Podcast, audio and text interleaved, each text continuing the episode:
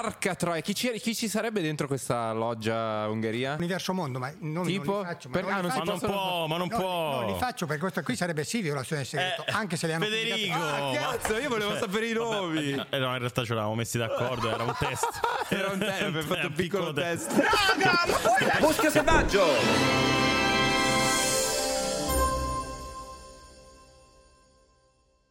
All'estero ci vuole coraggio per commettere un reato. In Italia ci vuole coraggio per rimanere onesti.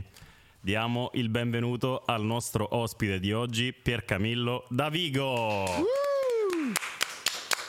Che cheat che mi hai fatto. Eh, non è mia, l'ho rubata. Che cheat. Come va? Eh, abbastanza bene, insomma, non, non posso lamentarmi, non nel senso che mi è vietato, diciamo che non ho seri motivi di lamentela.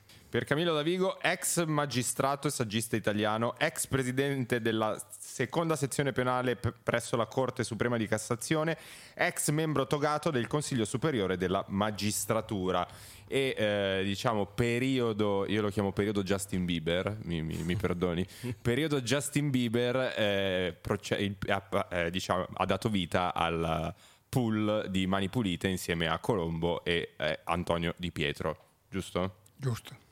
Top. Periodo Justin Bieber, per poi ne parleremo perché avete, avete diciamo. goduto anche di una celebrità che è, è singolare per, per dei magistrati in quel periodo. O intanto viene scatenata l'accusa di protagonismo. Io ho sempre fatto questo parallelo perché credo che per far capire le cose alle persone gli esempi siano il metodo più efficace. Se un pescatore pesca un luccio di 15 kg e lo fotografano sul giornaletto di provincia, il pescatore fa protagonismo o il luccio che è grosso? Giusto. Poi c'è la sindrome del pescatore che il luccio col passare degli anni diventa sempre più grosso, però. E questa è una questione.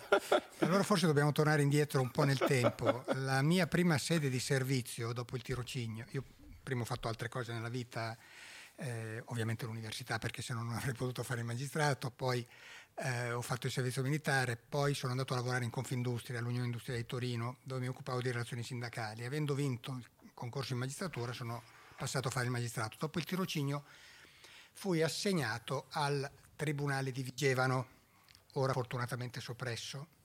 Spiego subito il perché fortunatamente. Esatto. Era un tribunale piccolissimo, allora c'era ancora anche il pretore, quindi c'era la pretura e il tribunale. A parte i pretori, in tribunale eravamo sei magistrati contando il presidente. Quando ero a Vigevano la mia settimana era organizzata in questo modo. Lunedì sezione specializzata agraria, martedì giudice istruttore civile, mercoledì giudice istruttore penale, giovedì dibattimento penale nei processi che non avevo istruito io, a venerdì alterni applicato come pretore perché ne mancavano, eh, quindi supplenza diciamo. faceva tutto oppure, eh, appelli in materia di lavoro e previdenza sociale. Quando mi chiedevano che lavoro fai dicevo il giudice condotto. Questo per spiegare mh, che eh, le persone quando viene chiuso un tribunale piccolo si lamentano perché la ritengono una diminuzione della loro città, poi ovviamente chi ha interessi lì protesta e io ho sempre provato a spiegare a loro una cosa, dico ma se lei deve essere operato, preferisce andare al policlinico o andare in un ospedale dove ci sono sei medici e uno le dirà oggi il chirurgo non c'è, io sono l'oculista, la opero io, lei come si sentirà?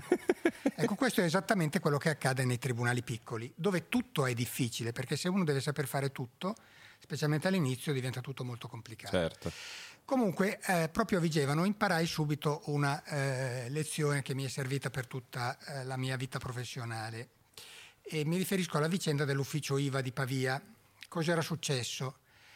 Tre impiegati dell'ufficio IVA di Pavia erano andati a fare una verifica a un orologiaio, un gioielliere orolog- orologiaio di Mortara, una cittadina di circa 10.000 abitanti nel circondario di quel tribunale e gli chiesero 5 milioni di lire per non fare una verifica dura e un orologio d'oro per il loro capo. Furono sfortunati perché di media, secondo le statistiche, gioiellieri eh, sono evasori fiscali perché dichiarano tutti gli anni un reddito inferiore a quello dei loro dipendenti. Se fosse vero, non si comprende perché non regalino o non vendano comunque almeno il negozio ai loro dipendenti, così loro diventano dipendenti dei loro dipendenti e guadagnano di, Di più, certo. e evidentemente probabilmente c'è qualcosa che non va nelle dichiarazioni. Ne trovarono uno onesto che invece di dargli i soldi andò dal, procuratore, dai carabinieri, che lo Ah. portarono dal procuratore della Repubblica, il quale gli disse lei paghi, ci dia i numeri di serie delle banconote e domani nei pressi del suo negozio ci saranno i carabinieri. Il giorno dopo questi arrivano, prendono i soldi e l'orologio, escono e vengono arrestati dai carabinieri. All'epoca eh, gli arresti erano convalidati dal pubblico ministero, c'era il vecchio codice, e il procuratore della Repubblica li va a interrogare ed essendo un magistrato sagace, non è obbligatorio, eh, perché ci sono anche quelli che non sono tanto svegli, Sì, sì, sì. e notò un particolare, notò che questi tre per la prima volta facevano servizio insieme, perché normalmente ognuno di loro andava a fare le verifiche con altri due, ma siccome era luglio inoltrato ed erano cominciate le ferie, avevano preso questi tre rimasti da eh, altri tre, tre gruppi e li misero insieme. Allora quando lo interrogò gli disse, se voi la prima volta che uscite insieme fate una cosa così, è perché la fate sempre. Se no, come fate a cominciare il discorso con gli altri due? Basta che uno sia onesto e finite in galera Eh, tutti. certo. Certo. Allora, eh, dice, cerchiamo di farla corta e raccontatemi tutto quello che avete combinato, altrimenti domani mattina andate a giudizio con rito direttissimo e vi prendete la stangata che vi meritate. Qui bisogna fare una mm, chiarezza su un punto che normalmente sfugge alle persone, perché non è un dato di esperienza. All'aumentare della frequenza di un reato, le pene, contrariamente ad aumentare come ci si aspetterebbe, diminuiscono perché i giudici si abituano a vedere quella cosa e non gli sembra più tanto grave. È un pochettino come se io vado dal medico, se vado dal mio medico di base e mi diagnostica un tumore, mi manda di corsa in un istituto oncologico. Quando arrivo all'istituto oncologico mi dicono ma è un tumorino, venga fra due settimane, non- perché loro sono abituati a vedere cose terribili. Ecco, è un pochettino quello che accade. All'epoca un arresto in flagranza di tre funzionari per concussione, la concussione è una specie di estorsione commessa da un pubblico ufficiale. Che è stata depenalizzata ora. No, no, la concussione no. Fortunatamente no. Eh, scusa, ma il Berlu non era indagato per concussione e poi alla fine non l'hanno... Eh, non sarà stato condannato, ma è un altro discorso. C'è Non era ancora stato il condannato, era per Però- la vicenda Rubi, sì. Eh, però, però è stata cambiata la legge in quel periodo della concussione. L'hanno cambiata un sacco di volte, ma non è stata depenalizzata. Ok, scusi. La, la storia di Rubi poi è un'altra cosa Mm, vabbè, abbastanza vabbè, complicata, ma comunque si può spiegare anche questo. La nipote di Mubarak, Il- ricordo, ricordo. Allora, che succede? Che questi si fanno quattro conti, se fossero stati portati a giudizio direttissimo, probabilmente il giorno dopo gli danno dieci anni. E pensarono bene di collaborare, raccontando le precedenti malefatte, ma così hanno dovuto chiamare in correità quelli con cui le avevano commesse, per cui i tre arrestati diventarono nove, i nove 27 e alla fine vennero arrestati 29 impiegati su 30 che componevano l'ufficio IVA di Pavia, Porca troia. dove misero un cartello fuori dalla porta chiuso per arresti. per inciso, il trentesimo fu prosciolto per insufficienza di prove perché era raggiunto da una chiamata in correità non riscontrata. Ok, Quindi, si è salvato è che- per il rotto della cuffia. Diciamo, non è che proprio non c'entrasse niente, insomma, era in una situazione sgradevole. Vabbè, allora ho imparato che eh, questo accade quando si verifica l'effetto domino. Ciò detto, ho imparato anche un'altra cosa, e anche questo non è una- un concetto che le persone fuori da questo mondo eh, percepiscono immediatamente. Un processo dipende pochissimo, dipende pochissimo da chi lo conduce, moltissimo da chi vi partecipa. Mi spiego, se gli imputati decidono di stare zitti, l'inquirente può essere bravo quanto vuole, troverà magari le prove lo stesso, ma le troverà dopo mesi, anni di faticosissime indagini. Se invece questi decidono di collaborare è tutto più facile. Eh beh, chiaro. Secondo, se i testi dicono la verità, si fa presto ad accertare i fatti. Cioè non è semplicissimo perché poi i testi ricordano i, i soggetti più pericolosi dei processi sono i testi oculari, ma questo è un altro discorso. Perché cambiano versione No, ogni perché 5 minuti, certo. perché non percepiscono tutto quello che hanno visto, poi se lo in- Si fanno condizionare magari dai giornali. o dai loro pregiudizi. Faccio Chiaro. un esempio che mi capitò. Eh, un giorno ehm, mi capitò una rapina in una gioielleria. Come, come Cavoli, lei, lei le gioiellerie. No, eh, era capitato così. Eh, un rapinatore entra approfittando di altri clienti che escono Uh-huh. e l'orefice è girato con eh, le spalle verso l'ingresso perché sta mettendo i gioielli in cassaforte e quindi non vedrà mai il rapinatore. Il rapinatore gli dice eh, non voltarti a una rapina, non dirà mai nulla di- oltre a questo. La moglie del rapinatore dal retrobottega con la porta socchiusa ha modo di vedere bene il rapinatore e lo descrive. Poi lo riconosce pure in fotografia eh, siccome c'erano molti particolari, io emisi un ordine di cattura che all'epoca poteva fare il pubblico ministero e questo qui lo prendemmo qualche mese dopo. Quando lo interrogai, gli chiesi se avesse fatto questa rapina, disse: Ma come faccio a ricordarmi? Ne ho fatte diverse. se mi porta a vedere il posto eh, dov'è, magari posso riconoscerlo. Io ho pensato, poi se mi scappa, io rispondo di procurata evasione perché non Chiaro. mi. Eh, quindi diamo giudizio. Diamo giudizio.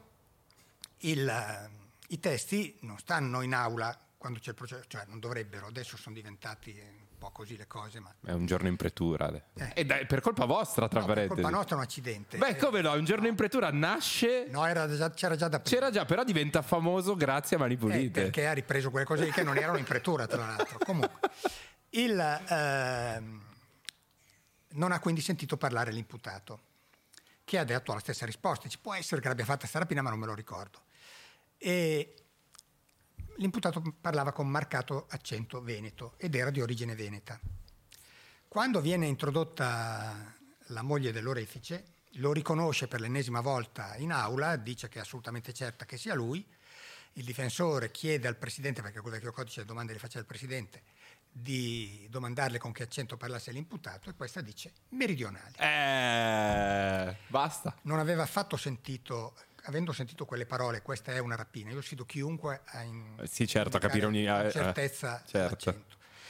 Allora io mi sono alzato e ho detto, signor Presidente, vuole chiedere al testimone con che accento parla il rappresentante del pubblico ministero? E avevo già parlato Wow, che mossa! quadruplo del... Che mossa! Eh, ma vedrete come va a finire. E questa risponde, non ho sentito tanto bene, ma mi sembra meridionale. Ho detto, signor Presidente, vuole dare atto verbale che non ho alterato il mio accento e che sono lombardo discendente da famiglia lombarda ben memorabile, che salvo un periodo in cui ho eh, fatto l'università a Genova un periodo di servizio militare, poi un periodo a Torino, mh, sono sempre stato residente in Lombardia, questo da atto verbale, poi quando faccio la requisitoria dico la testa e non ha affatto sentito l'accento. Lo ha sostituito col suo, pregi- col suo pregiudizio. Certo. Siccome i rapinatori, i carabinieri e i magistrati sono in genere meridionali, lei ha pensato che questa volta l'imputato e il pubblico ministero fossero eh, meridionali, invece eh, l'imputato era veneto e il pubblico ministero lombardo. Il tribunale sta tre ore in camera di consiglio, poi esce assolvendolo per insufficienza di prove. Nella sentenza mi scrivono: ha ragione il pubblico ministero, ma questo prova anche che la persona offesa, perché era considerata anche persona offesa come teste perché era contitolare della, eh, della oreficeria, potesse volere un colpevole a tutti i costi. E quindi che ne indicasse uno a caso. eh, Quindi una testimonianza non attendibile. magari autoconvincendosi, eh, per carità, perché poi questo per dire che i testi sono Certo, è facilmente influenzabili. Mm. Ecco, allora i processi dipendono soprattutto da chi vi partecipa e il comportamento di chi vi partecipa eh, dipende dagli avvenimenti esterni al processo. Per esempio, i collaboratori di giustizia sono nati quando le organizzazioni criminali hanno cominciato a prendere colpi duri per le malefatte eccessivamente grosse che avevano fatto. Eh, se posso fare una citazione un po' blasfema, però rende l'idea, anche San Paolo si è convertito quando è caduto da cavallo, perché finché era sul cavallo non ci pensava minimamente a convertirsi. Quindi eh, bisogna che accada qualcosa di sgradevole perché uno decida di collaborare con l'autorità giudiziaria. Poi dopo poco più di un anno fui trasferito a Milano, avevo chiesto da tempo di andare alla Procura di, Milano e a parte eh, un anno di mh, compiti generici, cioè attività non specialistica, mi dovetti occupare di eh, criminalità organizzata. E devo dire furono gli anni più belli della mia vita eh, di magistrato. Ti viene il brividino. No, perché L'adrenalina. era come andare al cinema. Cioè io mi meravigliavo che mi dessero lo stipendio perché pensavo di dover pagare io il biglietto. e, ovviamente questo porta con sé una serie di eh, vicende molto sgradevoli, per cominciare dalla protezione. Avevo, eh, contando l'autista dell'amministrazione giudiziaria, che pu- però era armato anche lui, cinque uomini di scorta.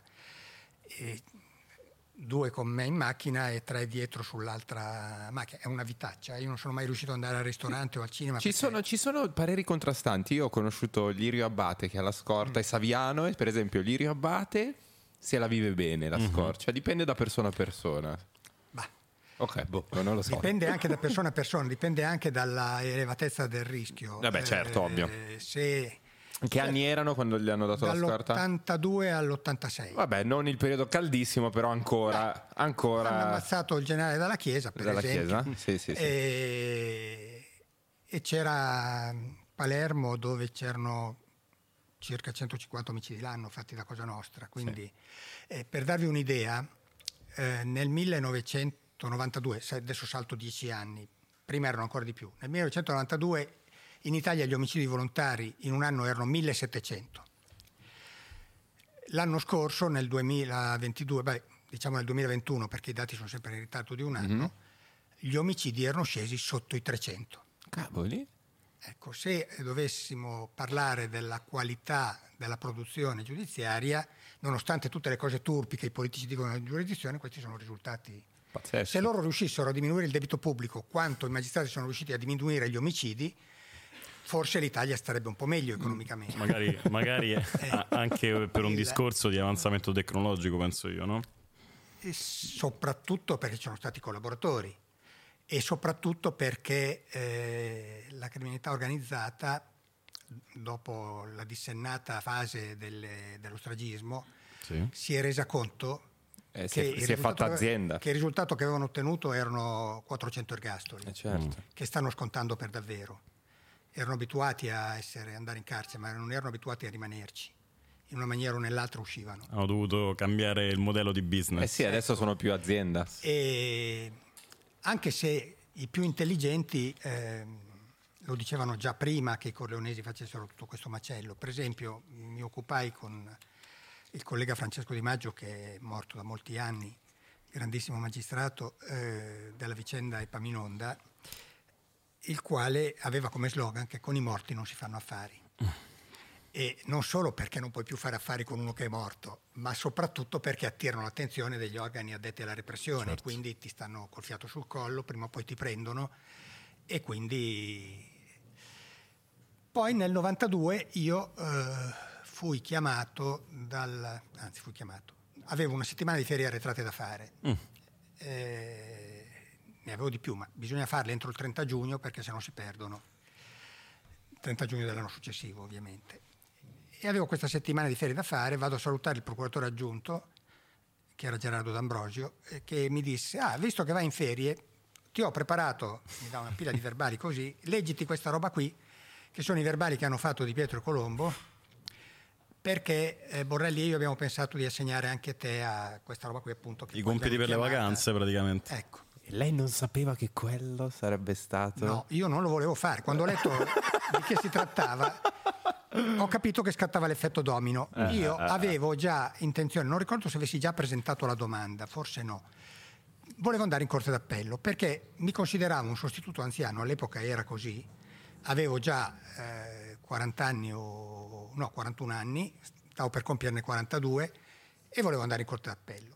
Ho letto questi verbali, ho detto qui se mi metto a fare sta roba qui, se va bene devo stare qui altri 5 anni. Sono stato ottimista perché sono dovuto stare altri 8 anni. Alla Procura di Milano. Sono andato in eh, Corte d'Appello nel 2000. Il problema è che eh, si era verificato appunto l'effetto domino. Certo. Chi è stato il primo a parlare che non mi ricordo? Mario Chiesa. Chiesa. Mario Chiesa perché eh, sono successe due cose che l'hanno indotto a collaborare. Per questo ci sono sempre i fattori esterni. Il primo è stato che Craxi ha detto che si trattava di un isolato mariuolo e che in 50 anni nessun eh, amministratore del suo partito nella città di Milano era mai stato condannato Esatto. per reati contro la pubblica amministrazione. Per- Quattro mesi dopo in Esatto, per Parlamento poi dire disse- si alzi chi Ecco. non ha fatto lo stesso. Quindi dando per scontato che i cittadini italiani sono una banda di imbecilli e puoi raccontare tutto e il contrario di tutto, che tanto Eh, mamma mia. troverai sempre qualcuno che ti sostiene. Eppure su quel discorso di Craxi, quanto i suoi sodali Eh. l'hanno innalzato ad onesto, no? Sì. Posso farle una domanda a bruciapelo? Sì. Tanto lei ormai è fuori da tutto, credo può Certo. esprimersi. Cioè lei è d'accordo sul dedicare le vie a Craxi? Mi sembra una cosa dissennata. Che messaggio si manda ai cittadini? Ruba, che poi tanto ti intestiamo una via, una via. Se rubi tanto diventi anche Presidente del Consiglio. ahia. Sono, sono d'accordo. Eh. Sono assolutamente d'accordo. E questo fu il primo dato, quello si sentì scaricato. Il secondo dato fu che la moglie, ex moglie perché avevano avuto una separazione travagliata, eh, fece sapere che suo marito aveva un tenore di vita non eh, compatibile con i redditi apparenti. Chiaro. E in qualche modo si venne a sapere, adesso non ricordo se lo disse direttamente lei o se lo furono attività di polizia sviluppate, che c'erano due conti in Svizzera eh, di pertinenza di Chiesa in- intestati a nomi di acque minerali famosi, non facciamo pubblicità, quindi non li diciamo. E Di Pietro, incontrando, cioè incontrando, ricevendo l'avvocato di Chiesa che era venuto a vedere se c'erano novità, eh, disse dica al suo cliente che è finita l'acqua minerale. Wow, Un Madonna. erogatore internazionale aveva sequestrato i conti. Madonna, mi immagino chiesa, bianco, Madonna. e, e quindi probabilmente questo lo indusse a collaborare. Chiesa era stato arrestato in flagranza eh, mentre riceveva un anticipo di tangente da un imprenditore che non avendo i soldi per pagarla era andato ai carabinieri. E i carabinieri l'avevano portato da Di Pietro, che era il sostituto di turno, e eh, Di Pietro gli fece lo stesso discorso. Paghi, ci dia i numeri di serie delle banconote, Chiaro. per di più le firmarono alcune anche. Lui e il capitano Giuliani, lui di Pietro e il capitano Giuliani. Eh, uno dice, ma perché che bisogno c'è una volta che hai i numeri di serie, perché le firmi? Ecco, nella storia d'Italia c'è stato anche lo scandalo della Banca Romana, che era uno degli istituti di emissione, cioè che stampavano le banconote. E questo scandalo consisteva nel fatto che duplicavano le banconote. Ah, con lo stesso numero, lo stesso di, numero serie. di serie. Quindi magari in giudizio uno poteva portare Poteva dire, questa cosa. ecco, ne portava un'altra, dice come fate a dire che sono quelle? Certo, ovvio. Eh, il, ehm, e quindi le firmarono anche. Vabbè. Tra l'altro, anche qui giocano a volte fattori culturali. Quando carabinieri o polizia o guardie di finanza, insomma, appartenenti alle forze di polizia, arrestano uno in flagranza e lo perquisiscono, può accadere, normalmente accade, che questo chieda di andare in bagno, anche perché è emozionato, non si Certo. aspettava, eccetera. Sempre lo fanno andare in bagno con la porta aperta, ma trattandosi di un colletto bianco gli hanno consentito Porta di chiudere la porta. chiusa. Quando ha deciso di collaborare ha raccontato che aveva appena preso prima altri 30 milioni e aveva, che li aveva buttati nel water. No! Ecco, con uno che vende la droga non lo farebbero mai. Ma certo, ovvio. Perché dice butta la droga nel water. Certo, invece con, con un politico... eh. E pensano che siano meglio, invece di solito sono peggio. Questo è il... Come portata sicuramente. Adesso per chi magari volevo dare un paio di nozioni, per chi magari i giovani non sapessero che cos'è Mani Pulite e cosa rappresenta, cioè no- non sa, magari lei la Sì. descriverà meglio. Possiamo dire come il più gran- la più grande inchiesta della storia d'Italia? No, No? quelle di mafia sono altrettanto importanti, forse di più. Eh, però, partendo da Chiesa che comincia a parlare, chiama in corrità altri otto imprenditori che gli hanno dato tangenti, questi vengono arrestati a loro volta, chiamano in corrità altri politici o funzionari pubblici e scatta l'effetto domino, alla fine arriviamo a 4.200 iscritti nel registro notizio di reato, di cui 4 ex presidenti del Consiglio dei Ministri, 12 ministri, 130 tra deputati e senatori. Ecco, possiamo dire la più grande inchiesta che, che ha coinvolto la classe politica. Sì, Questo sì. questo sì. E ovviamente poi non li abbiamo trattenuti tutti noi perché c'erano fatti che riguardavano competenza di altri uffici giudiziari, li abbiamo mandati via. Eh, alla fine il bilancio fu eh, non del tutto soddisfacente, nel senso che furono molti condannati, ma i condannati furono peraltro per lo più quelli che avevano patteggiato Chiaro. dando per persa la partita. Perché per gli altri cambiarono le leggi abolendo i reati, cambiarono le leggi abolendo le prove, eh, per cui il numero di eh, soggetti eh, condannati fu decisamente inferiore. La maggior parte furono prosciolti per prescrizione, perché fra le altre cose dimezzarono i tempi di prescrizione. Già all'epoca? Sì, c'era la legge ex Cirielli, Sì. che si chiama ex Cirielli, perché Cirielli disse non, cambiate, non chiamatela più col mio nome perché... Esatto. Però gli hanno messo il nome Hanno aggiunto ex. ex, sì, sì. E poi è diventato anche un ottimo trend, eh, quello in relazione alla- Eh sì. al taglio della prescrizione, al cambio delle leggi. Insomma, ha fatto scuola quel periodo, devo dire. Eh, Infatti i detrattori dell'inchiesta, eh, c'è, c'è un bersaglio mobile con Bobot Craxi, eh, in cui, vabbè, il figlio di Craxi ovviamente, Allora, non può avere, e lui dice, no?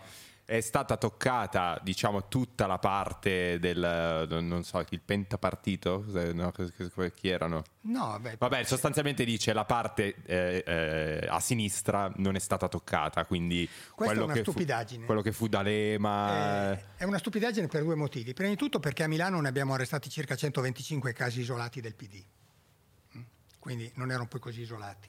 Secondo perché nella sua ignoranza Bobo Craxi non sa che fu approvata un'amnistia che copriva i fatti precedenti, quindi era certamente vero che il Partito Comunista aveva ricevuto soldi in nero dall'Unione Sovietica, però c'era l'amnistia e quindi non ci potevamo fare niente perché erano reati estinti. Se i politici non facessero, adesso non le possono fare più perché per il nuovo codice hanno dovuto cambiare la Costituzione e ridurre le amnistie.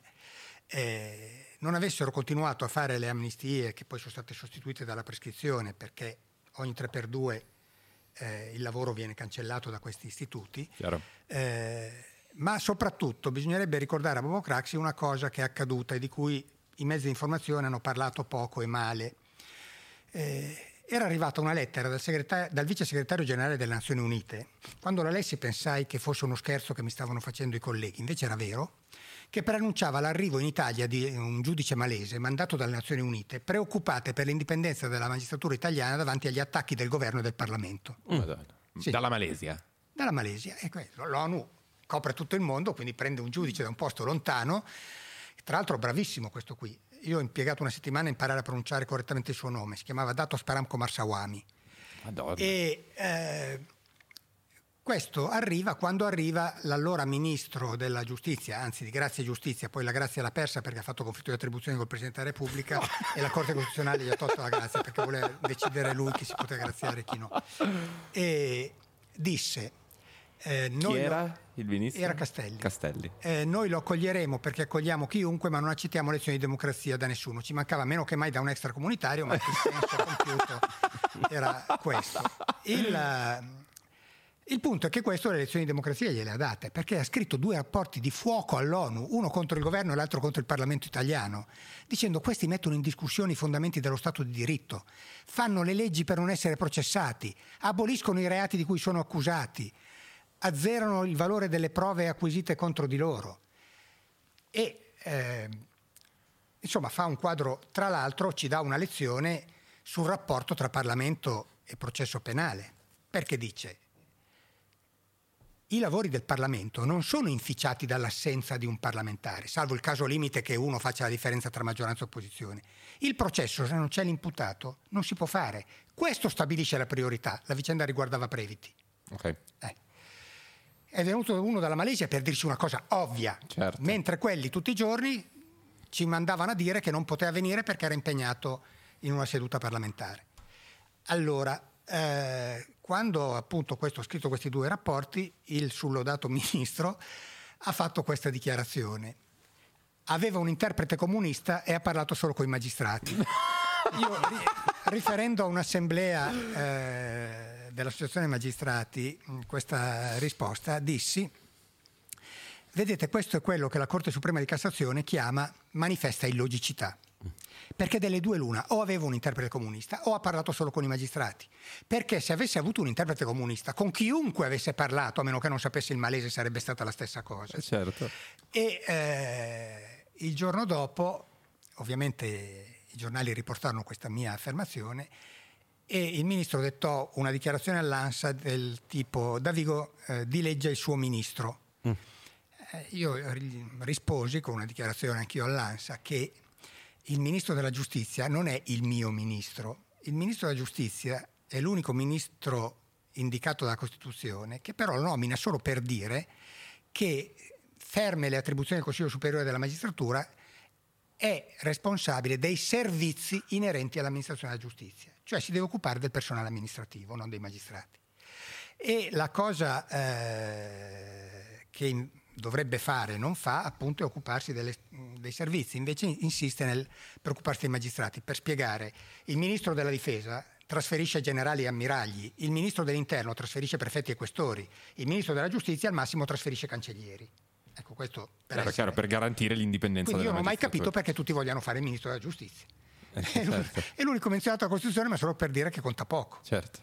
Beh, perché conta poco in atto pratico, ma molto a parole. Ah, parole sì, ma poi vabbè, dipende, perché molti ministri, non tutti, ma molti ministri hanno l'attitudine a parlare a Vandera. Per Certo. esempio Nordio. Certo, ma il problema... Beh, grandissimo, anche lui fan assoluto di Muschio.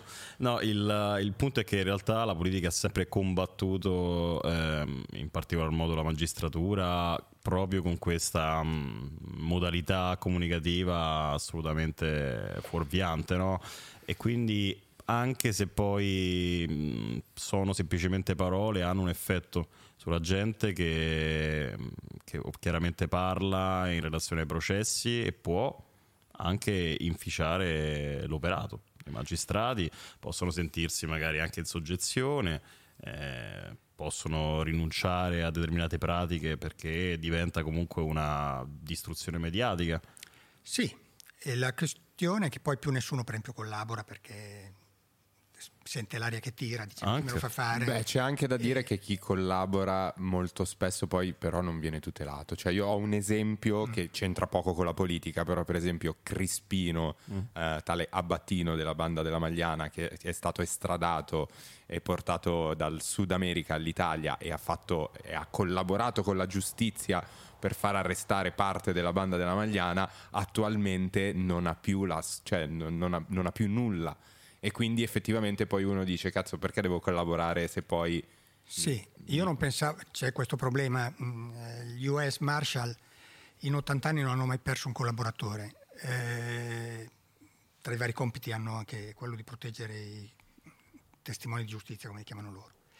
Il problema però è che ci sono anche i testimoni che non parlano più, perché se l'aria che tira fa pensare che alla fine non passeranno dei guai per aver eh, detto delle cose vere, è meglio dire che non si ricordano.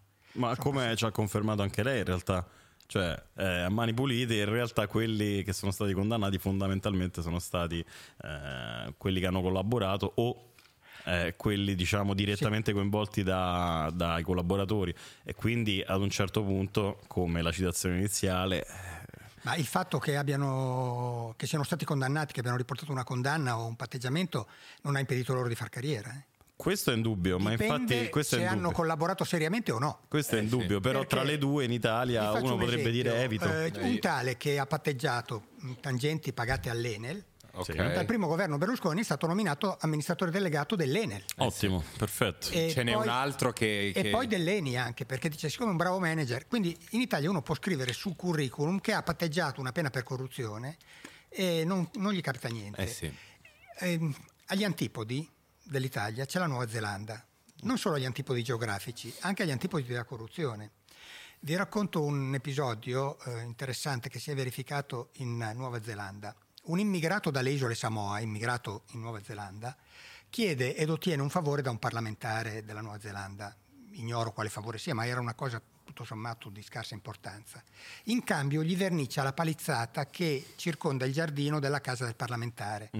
Ecco, in Nuova, Parla- in Nuova Zelanda questo parlamentare è stato espulso dal suo partito, espulso dal Parlamento, condannato a otto anni di reclusione Eh, la Madonna. e il popolo neozelandese è caduto in un lutto nazionale dicendosi ma com'è possibile che un eletto dal popolo abbia fatto una cosa di questo genere? Se Beh, un, po', un po' esagerati se così. facessero dai. un viaggio in Italia, però è uno dei paesi meno corrotti al mondo. No, ok, però mica gli ha, disegna- gli ha dipinto la palizzata, mica otto anni di galera. Al parlamentare, non a quello che Sì, ok, mica, per- per- per- ha ottenuto in cambio... Perché vedete, la nostra Costituzione dice che eh, i- tutti i cittadini devono essere fedeli alla Repubblica e osservare la Costituzione e le leggi. I cittadini a cui sono affidate pubbliche funzioni devono adempiere ad esse con disciplina ed onore, prestando giuramento nei casi stabiliti dalla legge. Questi l'onore non sanno neanche cos'è di media. Eh sì. Eh, però li chiamiamo onorevoli. Ma la- ce n'è un altro, però glielo faccio fare a lei il nome perché lo conosco e ogni volta che parlo di lui mi minaccia di querelarmi. Eh, che, che- che secondo me ne è uscito ancora più potente.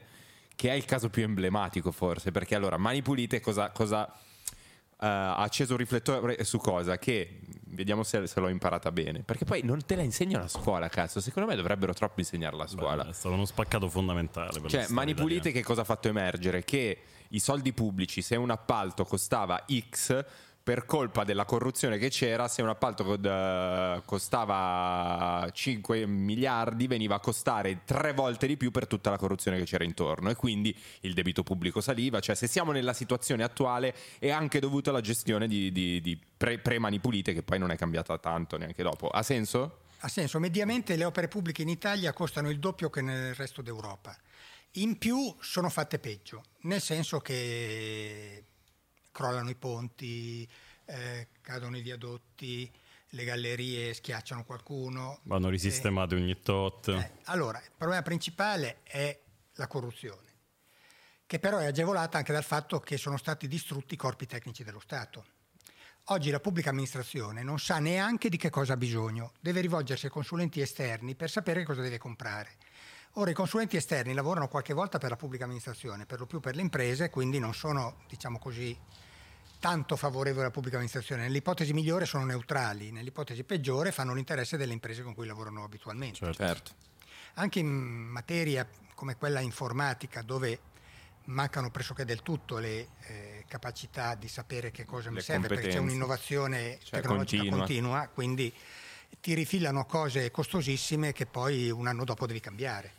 Eh sì, eh sì. vabbè, ma basti pensare, cioè io ho in mente questa campagna pubblicitaria di Armando Testa fatta dalla Sant'Anche. Bellissimo cioè, quella. Ragazzi, Open cost- tu meraviglia. Costata, non so, ah, 3-4 milioni di euro, sì, raga, una eh, roba senza senso. E addirittura hanno poi in seguito per tamponare il tutto comprato dei bot sì, eh, sì, per far sembrare mia. che... Che roba da boomer. Che roba proprio che non sanno proprio usare Però erano bot esteri, quindi sì, realtà... sì, si capiva palesemente Però aveva finto. senso perché era per l'estero come... Beh, certo. quindi per le macchine Certo, no, volevo. Perché allora, Mani Pulite a un certo punto, secondo me, si è scontrato anche con una sacca di potere. Io la chiamo occulta, no? Perché è arrivata fino allo IOR. Sì. E, e c'è un personaggio che è stato. cioè, che ha quello che ha portato. Bisignani. Eh. Luigi Bisignani, sì, era iscritto alla P2, almeno così risulta dagli elenchi sequestrati a Castiglion Fibocchi, e insieme a non mi ricordo più chi, portò eh, i CCT di Bonifaci. Bonifaci era il proprietario del tempo, era un costruttore edile, come dicono a Roma, un palazzinaro, mm. eh, per cambiarli, per creare la provvista in contanti con, fu, con cui fu pagata la maxi tangente Enimont, che è la più grande tangente della storia d'Italia che di quanto? Beh, adesso lì bisogna vedere che perché non tutti i soldi sono stati trovati. Ah. Quindi, ah. per esempio, anche lì c'è la questione di un miliardo di lire portato a Botteghe Oscure, che era sede del Partito Comunista. Lo sapevano in tre. Chi l'ha preso e non si sa chi è. Eh, lo sapeva Gardini che si suicidò esatto. e lo sapeva ehm, Sergio Cusani che non volle mai collaborare. Mm-hmm. Verosimilmente lo sapeva perché era con Gardini e quindi è rimasto un mistero. Dopodiché Bobo dice quelli hanno voluto proteggere i comuni. Cosa vanno a fare? Mettere alla ruota... Eh, secondo me, certo. Sì, non sanno di che cosa parlano. No, secondo me lo sanno e lo fanno appositamente. No, vabbè, però ragazzi c'è da capire, c'è anche un lato umano da capire. Bobo Craxi è il figlio di, sì, di certo. Bettino, è ovvio che ma difende la, il revisionismo sì. storico del papà, no? Certo, cioè, comunque ma... vi, mm, sotto questo profilo voglio raccontare una cosa molto buffa. A un certo momento mi accorgo che le imprese che avevano fatto i lavori per la linea 3 della metropolitana e avevano pagato tangenti, facevano anche i lavori del passante ferroviario. Ho detto, hai visto mai che questi hanno pagato le tangenti anche lì? E mi faccio mandare le pratiche per dare un'occhiata, per vedere se le pratiche sono almeno regolari dal punto di vista formale. Di solito lo sono, eh. però qualche volta gli scappa qualche pasticcio. Eh, immediatamente scatta l'allarme perché io chiedo queste cose e viene da me un avvocato e mi dice no, no, no, non potete fare paragoni perché eh, io avevo detto, credo anche pubblicamente, che il passante ferroviario di Milano, che per chi non è di Milano è una galleria che attraversa la città sottoterra, appunto, eh, perché prima Milano non aveva stazioni di transito ma solo di testa, eh, cioè i treni arrivavano e ripartivano in direzione opposta era lungo, è lungo come quello di Zurigo che hanno fatto in cinque anni, quello di Milano da avanti da vent'anni ed era già costato circa il doppio di quello di Zurigo. E dice no, le devo portare un ingegnere che le spiega tutto qual è il problema del passante. Venne, Eh, venne questo ingegnere e mi spiegò che a Milano la falda freatica è molto più alta Sì, sì, eh, che a. Zurigo e che quindi non si può fare il paragone tra il passante ferroviario. Sta di fatto che dopo un po' eh, gli imprenditori cominciano a parlare e dicono di aver pagato le tangenti anche lì. Partono alcuni arresti e le successive eh, gare d'appalto vengono eh, vinte da imprese con ribassi che hanno portato i prezzi in linea con quelli di Zurigo. Il eh, incontro per caso questo avvocato dico guardi deve portarmi di nuovo quell'ingegnere perché gli devo, deve spiegarmi un fenomeno fisico incomprensibile gli arresti abbassano la falda freatica e, e quindi Questa me la ricordavo. No, in merito, ehm, cioè in merito tipo per esempio Bisignani, magari questa poi la valutiamo, perché potremmo averlo anche ospite, Bisignani qua. Ma Eh, questo non ci impedirà di, no, di- senso, di fare domande. eh. Bisignani a me è un personaggio che affascina perché nonostante sia stato condannato, credo, no? credo sì, sì condannato per la maxi tangente Enimont, ha mantenuto un potere che magari oggi non ha più, ma poi per, le- per- per la Repubblica successiva ha mantenuto un potere insieme a Gianni Letta, diciamo di retro, non so come, non vorrei dire occulto che suona male, nelle retrovie. Dai, chiamiamolo così. custode di segreti, dai. la Eh. questione è molto semplice tutti quelli che hanno mantenuto il silenzio hanno fatto carriera Eh sì. o comunque non hanno perso le posizioni di potere. Chi volete mai che porti tangenti a uno che quando viene preso fa l'elenco di tutti quelli che l'hanno pagato? O chi volete mai che accetti tangenti da uno che quando lo prendono fa l'elenco di tutti quelli che ha pagato? Quelli hanno chiuso. Chiaro. E si potrebbe anche tenere in servizio se sono dipendenti pubblici, Certo, perché certo. mh, sono innocui.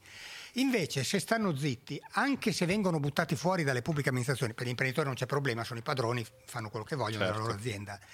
Certo, non faranno gli amministratori delegati, ma ci mettono uno che fa quello Certo, che, che dicono di fare. Eh, ma anche quelli della pubblica amministrazione che vengono allontanati si garantiscono un futuro se hanno mantenuto il silenzio come intermediari. Perché non è neanche facile andare in un ufficio pubblico e provare a fare un discorso, perché se trovi uno onesto che finge di assecondarti e poi ti fa arrestare è un guaio. Certo, ma secondo lei Mm. Bisignani oggi, per esempio, uno come Bisignani che diciamo il potere si affievolisce, che scrive libri, che seco- io ho questa sensazione che c'ha una gran voglia di parlare, ma lei l'ha conosciuto meglio. Secondo lei uno come Bisignani parlerà mai? Ed è sicuramente uno che è custode di tanti Io non segreti. credo di averlo mai incontrato Bisignani. Ah, ok. Eh, mh, quindi non lo conosco, però non ne ho la minima idea. Credo che alla lunga il potere si logori, che, che si dica, perché cambiano le persone, cambiano le situazioni, quindi tutto il tuo know-how di quel tipo di affari Crolla. alla fine si sgonfia. È lo stesso motivo per cui imprese che hanno un grande successo dopo un po' cominciano a declinare. Ma io poi dopo vorrei arrivare un attimo all'attualità e cercare di capire cosa è cambiato o cosa non è cambiato. Però ho una domanda rispetto a eh, sempre, sempre a Mani Pulite che ah, oltre a un sacco di arresti, a scoperchiare un sistema, eh, ha avuto anche dei, dei, diciamo, de- degli accenti di tragicità. Perché um, quant- eh, Gardini si è suicidato, eh, chi, chi altro si è suicidato? Cinque, Cinque del- persone. coinvolti nell'inchiesta, però per cominciare, uno non era nostro imputato, cioè non era detenuto per noi. Degli altri nessuno era detenuto quando si è suicidato. Lo so, però per esempio Gardini sapeva che Di Sì. Pietro stava per arrivare. Per la verità lui aveva concordato tramite il suo avvocato la sua presentazione di Pietro. La mia, io ho un'opinione, ovviamente questa è un'opinione, non ha prove, però è un ragionamento che ho fatto. Venne arrestato eh, Garofano in Svizzera. Garofano è il presidente di Montedison. Probabilmente dalle linee che si potevano intravedere dalle dichiarazioni che stavamo raccogliendo, stavano cercando di dire che il colpevole di tutto era Garofano, che tanto era in Svizzera e prima che noi potessimo averlo, Certo. Eh, chissà quanto tempo sarebbe passato. Invece accade una cosa incredibile. Garofano, appena arrestato, disse: Io sono pronto a tornare in Italia, rinuncio al procedimento di estradizione, consegnatemi pure. Cazzo. Di Pietro andò in Svizzera e se lo portò dietro in Italia con la sua scorta, perché gli svizzeri, a cui non parve vero di liberarsi della patata bollente, disse: Ah, vuole andare in Italia? Certo, Beh. la consegniamo immediatamente. E il probabilmente questo spinse Gardini a capire che il gioco, che se è vero quello che penso io, di dare la colpa a un altro Non funzionava. non funzionava più e quindi diventava... Difficile Cioè tutelarsi. bisogna scegliere se collaborare o andare incontro a una condanna pesante, perché appunto era la tangente più grossa. Eh, certo. Umanamente voi, cioè comunque li avete vissuti, stavate indagando e delle persone si sono suicidate. Proprio l'aspetto umano, eh? Cioè, Allora. Come l'avete vissuta? Perché comunque, cioè, poi su Gardini ci sono un sacco di dietrologie, che la pistola era nel, nel cassetto e forse non si è ucciso Ma questo- lui. Questo è tutto... Questo non credo perché il sostituto procuratore di turno era una collega eh, che era talmente precisa da essere tacciata di pignoleria, Mhm. quindi dubito che abbia tralasciato qualcosa. Chiaro, chiaro, ma io dico una- umanamente voi come, come l'avete vissuta? O Allora, lei purtroppo- personalmente? Eh, per quanto sia crudo quanto sto dicendo, in questo mestiere capita che gli imputati si suicidino.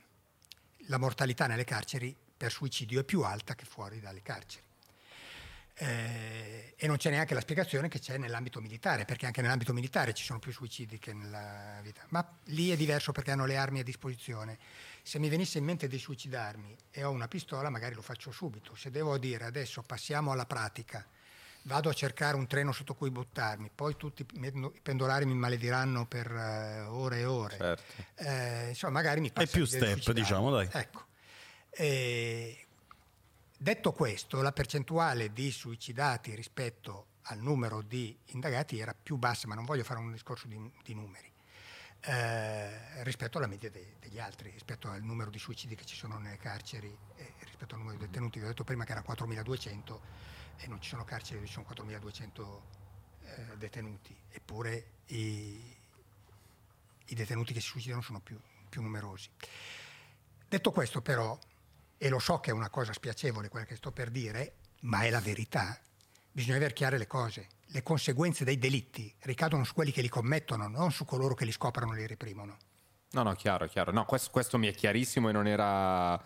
Non, non- No, non- stavo insinuando Il ragionamento questo. porterebbe a dire allora non fate le indagini. Eh, eh, allora No, no, no, no, però magari mi è, vi è venuto, cioè, non lo so, cioè, una figura come Gardini comunque ha, se- ha rappresentato, io mi sono visto tutto il documentario su Gardini, Mhm. cioè è stato un imprenditore incredibile, ha fatto delle cose pazzesche e cioè, in fondo un po' di dispiacere, io dico un po' di dispiacere, non sto Ma dicendo... certo che dispiace. Allora, cioè, sto dicendo... di tutto, se il fatto che uno decida di suicidarsi lo perdi come possibile fonte di informazione. Certo. Quindi, Ma lei mi è ogni- sempre così una, uh, inscalfibile. Io dico umanamente, cazzo, un po' di dispiacere. Ma certo "Cazzo". che uno ha un po' di dispiacere. Eh beh, eh, la pietà umana c'è lo stesso, però bisogna tenere la barra del timone ferma. eh.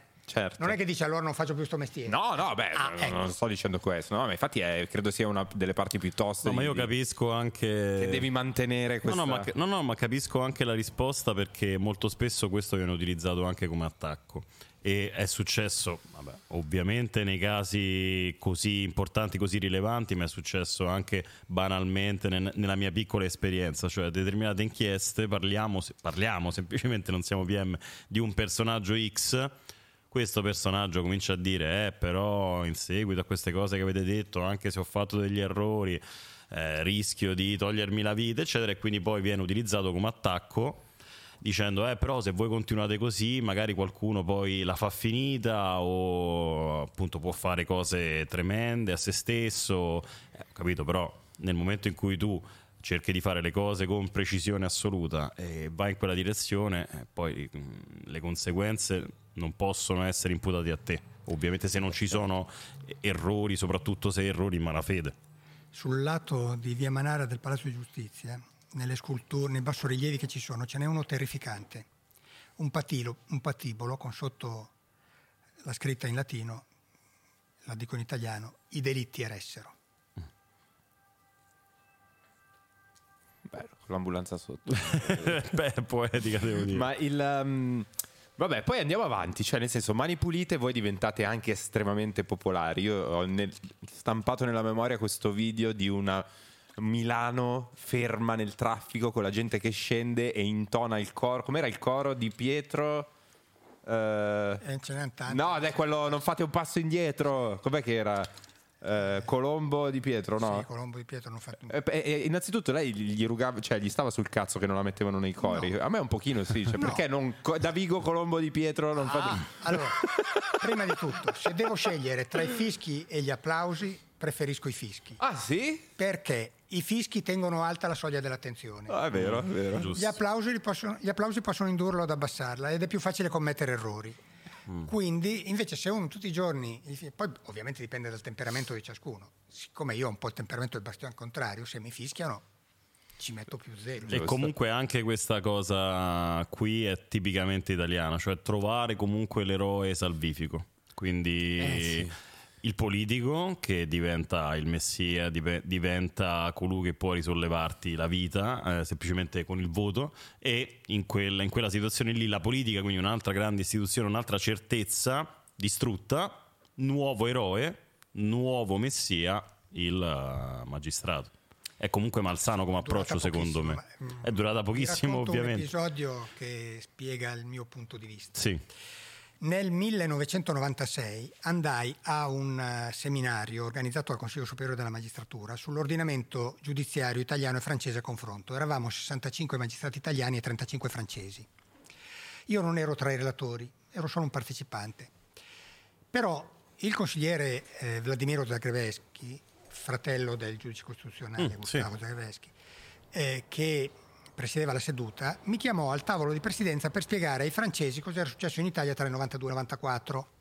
Io feci un riassunto di ciò che le indagini avevano fatto emergere e giunto alle elezioni del 94 dissi nelle elezioni del 94 anche per la puntuale informazione che era stata data dai mezzi di comunicazione, comprese le televisioni, eh, di ciò che era emerso, scomparvero cinque partiti. Uno era quello di maggioranza relativa. Degli altri quattro, tre avevano più di 100 anni, calcolando per il Partito Liberale anche la precedente organizzazione che aveva un nome diverso, ma era sempre quello. E quindi ci fu un sommovimento eh, politico notevole. Dico, dopodiché, cosa è accaduto? È accaduto quello che accade sempre. Noi organi preposti alla repressione penale, forze di polizia e magistratura, svolgiamo rispetto alla devianza criminale la funzione tipica che svolgono in natura i predatori. Miglioriamo la specie predata. Abbiamo preso le zebre lente e sono rimaste quelle veloci, o se preferite abbiamo creato i ceppi resistenti agli antibiotici. Il consigliere Zagrebeschi mi fece un cicchetto tremendo. C'è bisogno di dire ai francesi che abbiamo creato i ceppi resistenti agli antibiotici. E c'è bisogno sì, gli risposi, perché per evitare che capiti anche a loro. Eh beh, certo. Infatti ne hanno fatto sensatissimo. tesoro.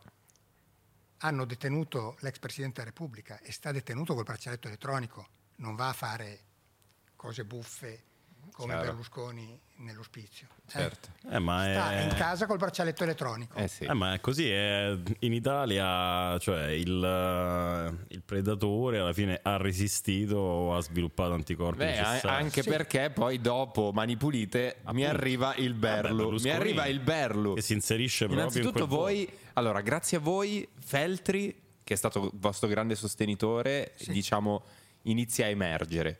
Poi arriva il Berlu che vi ha sempre sostenuto, no? Tanto che È vi... co- diventato Presidente del Consiglio. no, ta- tanto che eh, Se non avessimo arrestati quelli che c'erano. chiede a, Davi- chiede a Di Pietro di diventare presidente, no, ministro della giustizia, credo. No, a me lo chiesto, di- Ah, te? a lui ministro dell'interno. Ah, lui ministro dell'interno. E io dissi non a Berlusconi, venne eh, Ignazio La Russa. che a nome salutiamo. di, di Fini. Allora eh, io gli risposi con una metafora, dicendo io fino a questo momento ho fatto il guardialinee. Secondo lei posso mai a metà della partita indossare la casacca di una delle squadre in campo? Io non so niente di calcio, eh, ma credo che la metafora... Eh sì, sì, è calzante, è Certo. calzante. E poi io sono convinto che i magistrati non debbano fare politica mai, per una ragione eh, semplicissima, che non sono capaci. Ma lei crede, sai che Di Pietro a un certo punto un po' ha Ah. spaccato? No, no, no, no. No? No, non sono capaci perché un magistrato ragiona in termini di lecito illecito, colpevole innocente. Un politico ragiona nei termini di alleato avversario, utile dannoso, che sono parametri diversi. Ora, Certo. uno che dopo decenni che ragiona in termini di lecito o illecito non può mettersi a ragionare in termini di utile e dannoso. No, ma li- la Chiaro. politica è l'arte del compromesso. Cioè, Eh beh, sì. È un po' diversa e soprattutto è molta più retorica, slogan, soprattutto nei frontman chiaramente Poi del da- singolo partito. Poi da piccolo mi hanno insegnato una citazione evangelica così non si sente bene. che uso spesso. Sia il vostro dire sì, sì, no, no, il di più viene dal maligno. Ecco, se, se uno fa politica così è chiaro che dura sei secondi. Quindi eh, la Certo. politica italiana è la quintessenza del maligno in questa definizione. il, il di più. Perché ormai abbiamo solo il superfluo praticamente. Vabbè, ma andiamo avanti, no? Nel Andiamo senso avanti. che Berlu, Sì. Storia, insomma, non, eh, fare, non mettiamoci ad analizzare ciò No, che è è semplice, dai, qu- va a Eh, colmare esatto. quel, va a colmare quel vuoto. Il ceppo resistente. Sì, il ceppo così, il resistente. ceppo mica super prova, resistente. prova ad esatto. assorbire e poi combatte in realtà quelli. Poi Di Pietro anche chiaramente scende in Di Pietro politica. scende in politica è stato per un buon periodo prima dell'avvento del Movimento 5 Stelle la vera opposizione Sì. a Berlusconi. Io ricordo degli interventi pazzeschi di Di Pietro. E...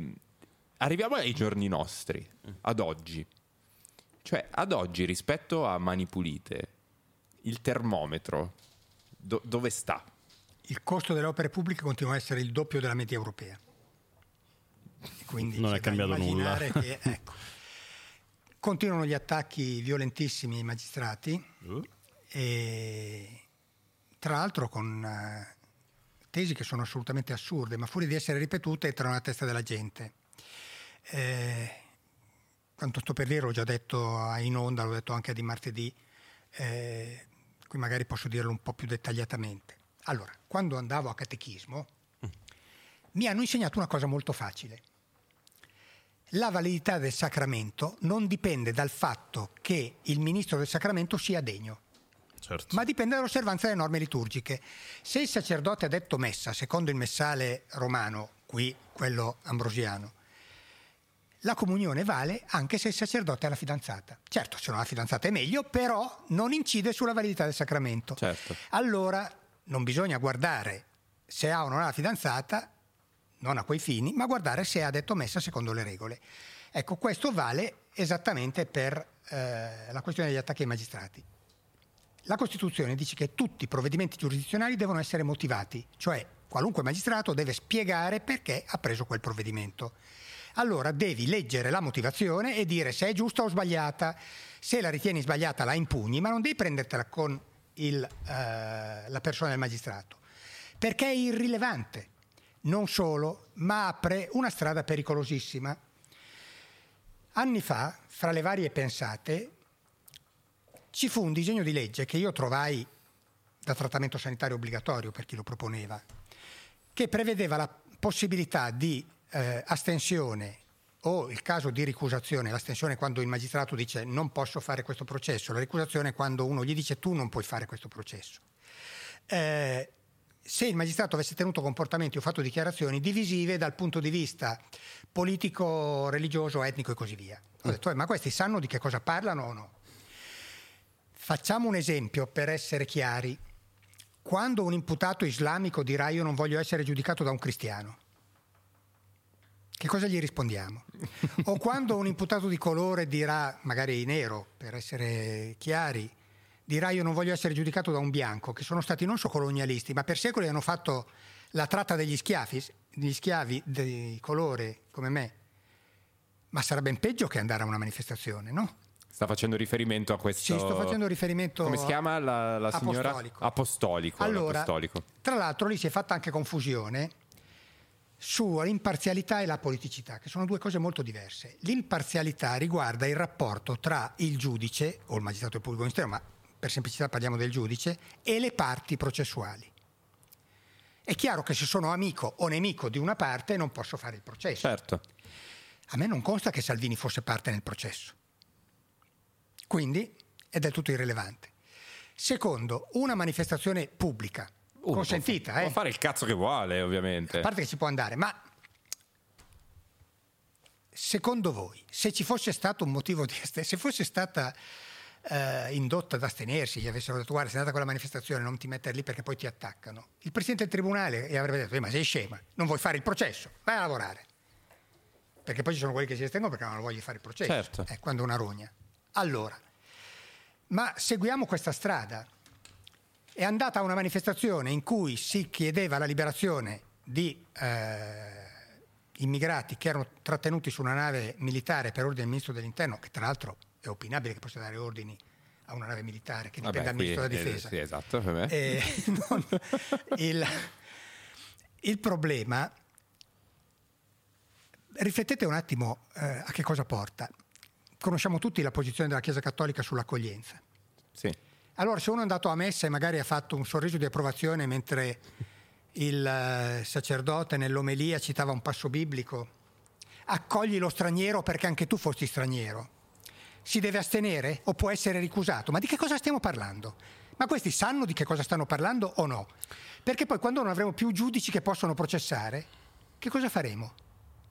Ma purtroppo la direzione è quella perché Sì, Federico per- prima chiedeva cos'è cambiato, per certi versi è la stessa cosa, ma dal mio umile punto di vista per quanto riguarda la giustizia è ben peggio perché chiaramente mettendo eh, toppe, eh, cercando di cucire, incollare, eh, distruggendo fondamentalmente vari processi ehm, che, che precedentemente avevano un loro senso con cose di questo tipo, è sempre più difficile arrivare ad un processo sano. Ma c'è di più. Intanto perché- arrivarci in Eh, fondo, che è la cosa più difficile. C'è di più e di peggio. Eh, questo paese ha l'idea, perlomeno la classe dirigente di questo paese, ha l'idea che tagliando le unghie ai giudici vivranno meglio, invece non sanno che vivranno peggio. Per l'ovvia ragione che aumenteranno i topi. Se non ci sono Certo. più gatti o se i gatti non hanno più gli artigli. Ma eh, c'è di più. Primo, viviamo in un mondo in cui ci sono autorità sovranazionali.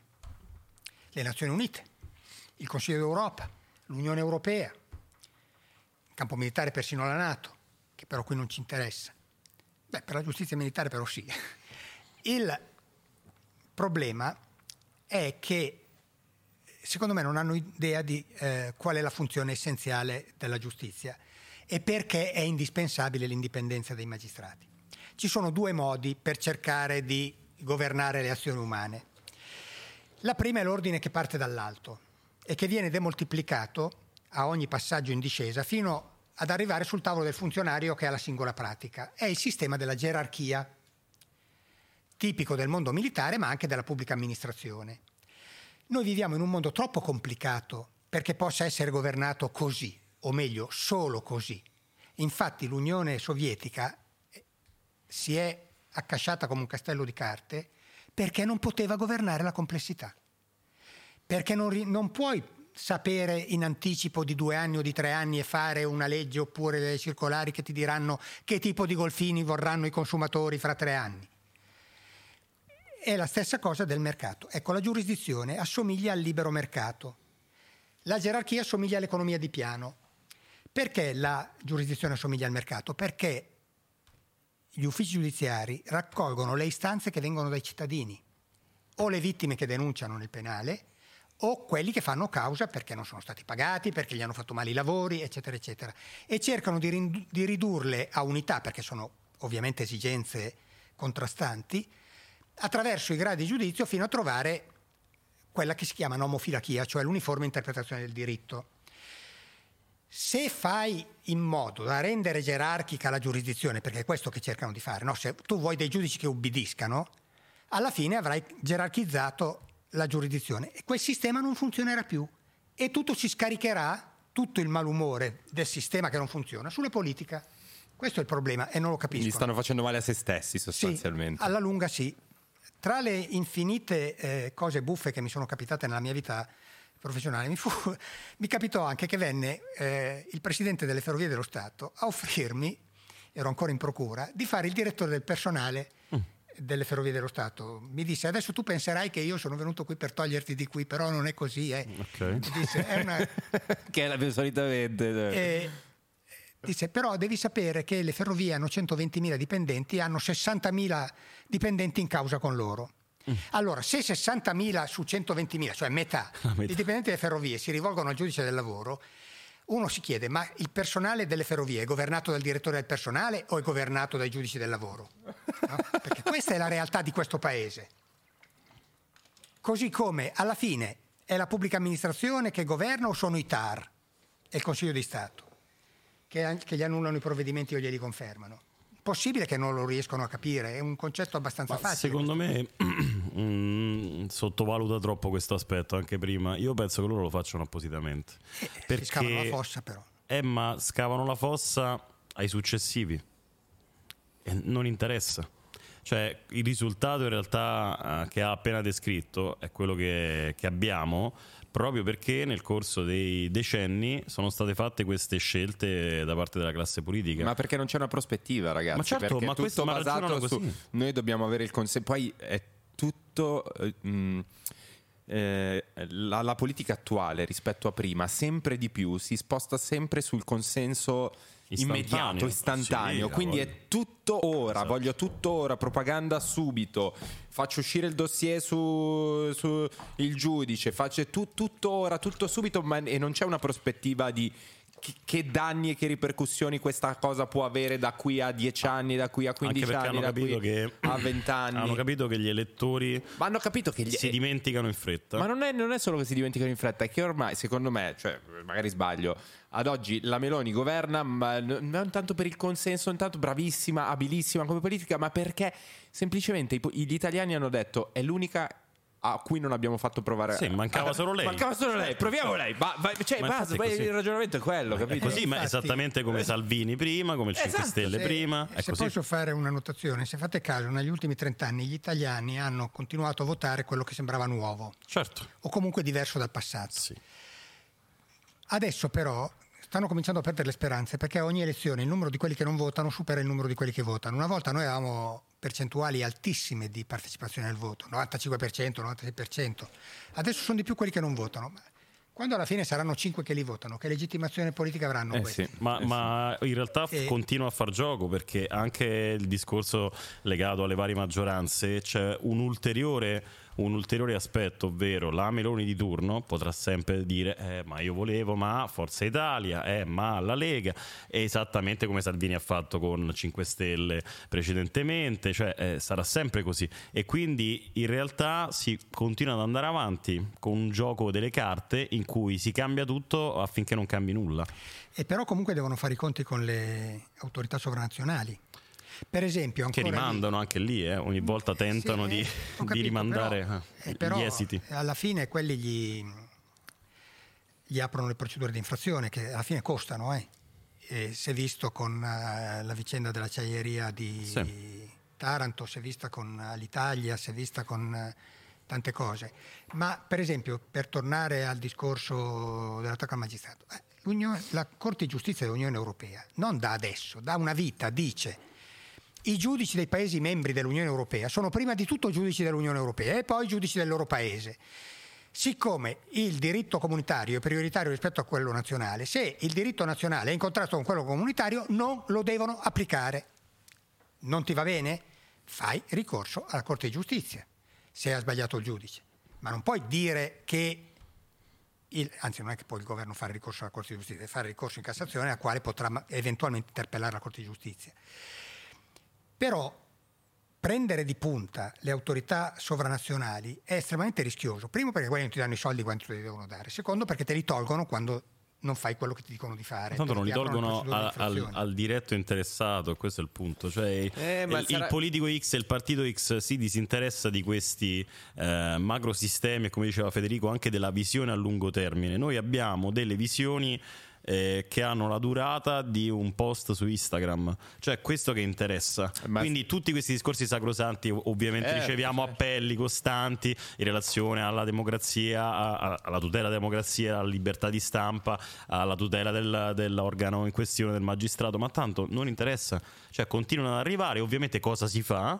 Si attaccano anche queste istituzioni esterne dicendo eh ma nel nostro paese dobbiamo governare noi, chi sono questi? Quanto abbiamo attaccato, abbiamo intendo come Italia, l'istituzione europea? Cioè, eh, Più che altro poi è un'equazione, cioè il politico e il magistrato non sono fatti per convivere. Esempio, cioè Mm. tutti, perché noi quando pensiamo al politico che, eh, che attacca il magistrato, nell'immaginario collettivo c'è Berlusconi che Sì, dice certo. in realtà tutti i politici sono diventati così. Guardate Renzi, che saluto, che forse, vi spoilerò una cosa, forse avremo Renzi qui a questo tavolo, forse anche Salvini eh, io lo dico, lo paleso. Salvini, sì, sì. io l'ho invitato qua, gli ho mandato delle domande e poi è sparito. L'ho visto ieri allo stadio, gli ho detto, oh, non mi rispondi più. Mi fa, eh, ci sto pensando. Dopo che gli ho mandato le domande non mi ha più risposto. Eh. Comunque, Ma, ma vale, ma vale per tutti, ragazzi. Comunque, Cioè, guarda- se, se volete venire, porte Esatto, aperte, ma esatto. queste le dobbiamo fare. Un Esatto. saluto anche ad Inolfi. eh. Esatto, ma comunque, comunque, cosa succede? Renzi è la stessa cosa, è partito da, da incen- da incendiario ed è morto pompiere, si è lamentato che gli hanno fatto un'inchiesta che ovviamente gliel'avranno fatta perché è Renzi e perché è diventato Renzi, per l'amor di Dio, ma se non hai niente da nascondere, cioè... Di cosa ti devi preoccupare? Il problema è che sono emerse delle cose che magari giuridicamente non erano un problema, ma che politicamente erano un problema enorme. Erano un problema ma anche enorme. Salvini, eh. Ma anche Salvini. Cioè, tutto- esatto, esatto. Per andare sull'attualità, lei è stato condannato Sì, in primo grado. in primo grado. Spieghiamo questa cosa. È il mio ventissettesimo procedimento a Brescia. Eh, però spieghiamo questa cosa sì, perché spieghiamo. ovviamente eh, su tutti i giornali abbiamo, letti, Sì. abbiamo letto condannato A un anno e tre mesi. Dopodiché tutti i garantisti sedicenti Eh, dicono certo. che io dovrei stare zitto perché sono stato condannato in primo grado. Esatto. Prima o poi mi scapperà detto perché non gliel'avete mai detta Berlusconi? Eh, però là c'è una tecnica Il- formidabile perché il- in primo grado non si può parlare perché giustamente uno dice secondo, terzo e poi è troppo fa- eh no, poi è passato troppo tempo. No, non parlavo di lei ovviamente, però la tecnica è sempre quella, eh, ma in primo grado, secondo grado, terzo grado, poi troppo tardi, eh, ma una roba di anni fa. Parliamo di me. Certo. Io non solo non ho commesso reati, ma ho fatto il mio dovere. Dopodiché, siccome a Brescia le cose non sempre le capiscono, mi hanno condannato. Eh, chiarisco.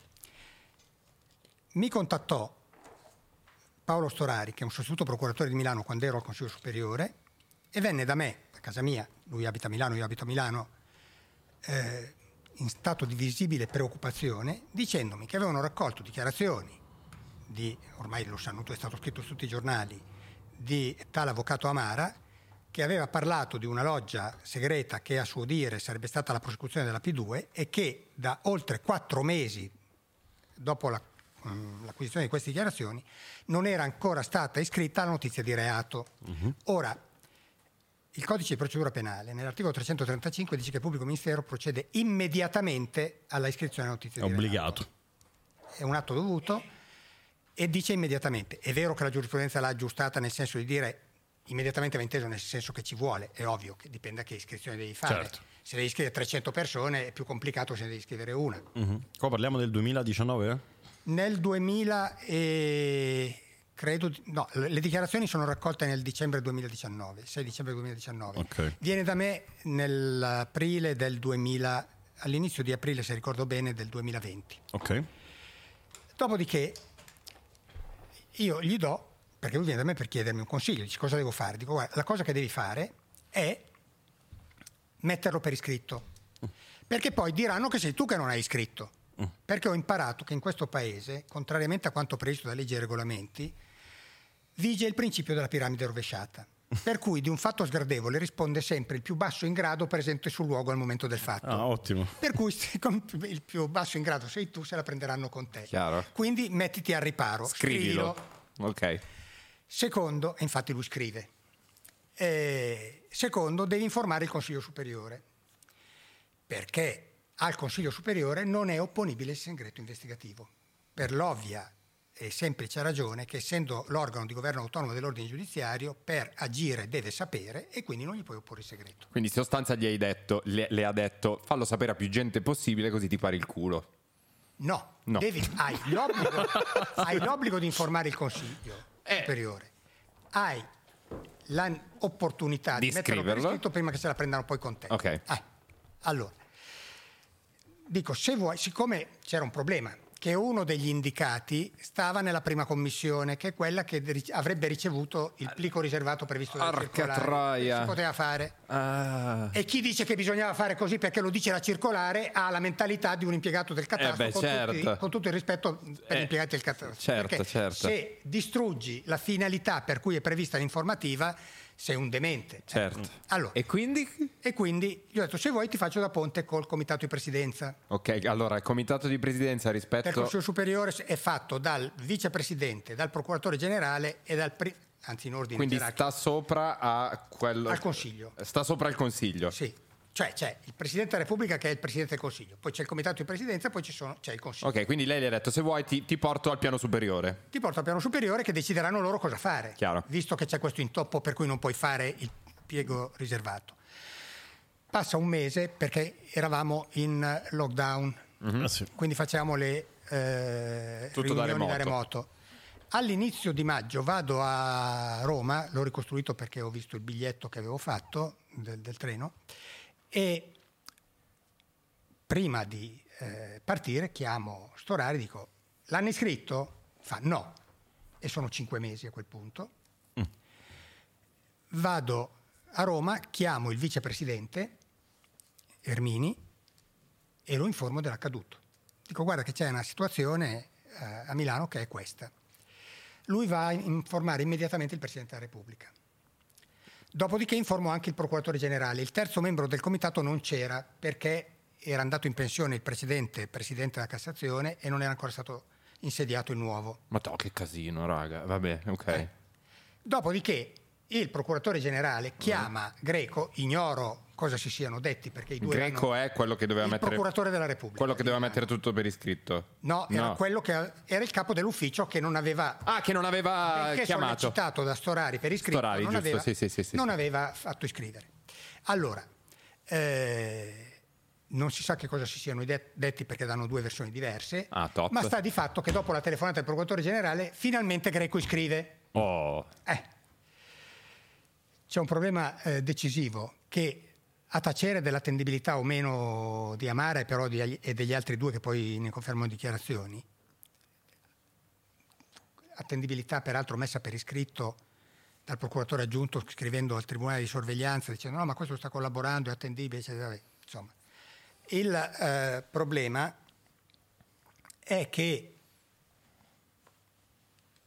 come fa il Tribunale di Brescia a dire che io ho violato il segreto? Primo, non era segreto.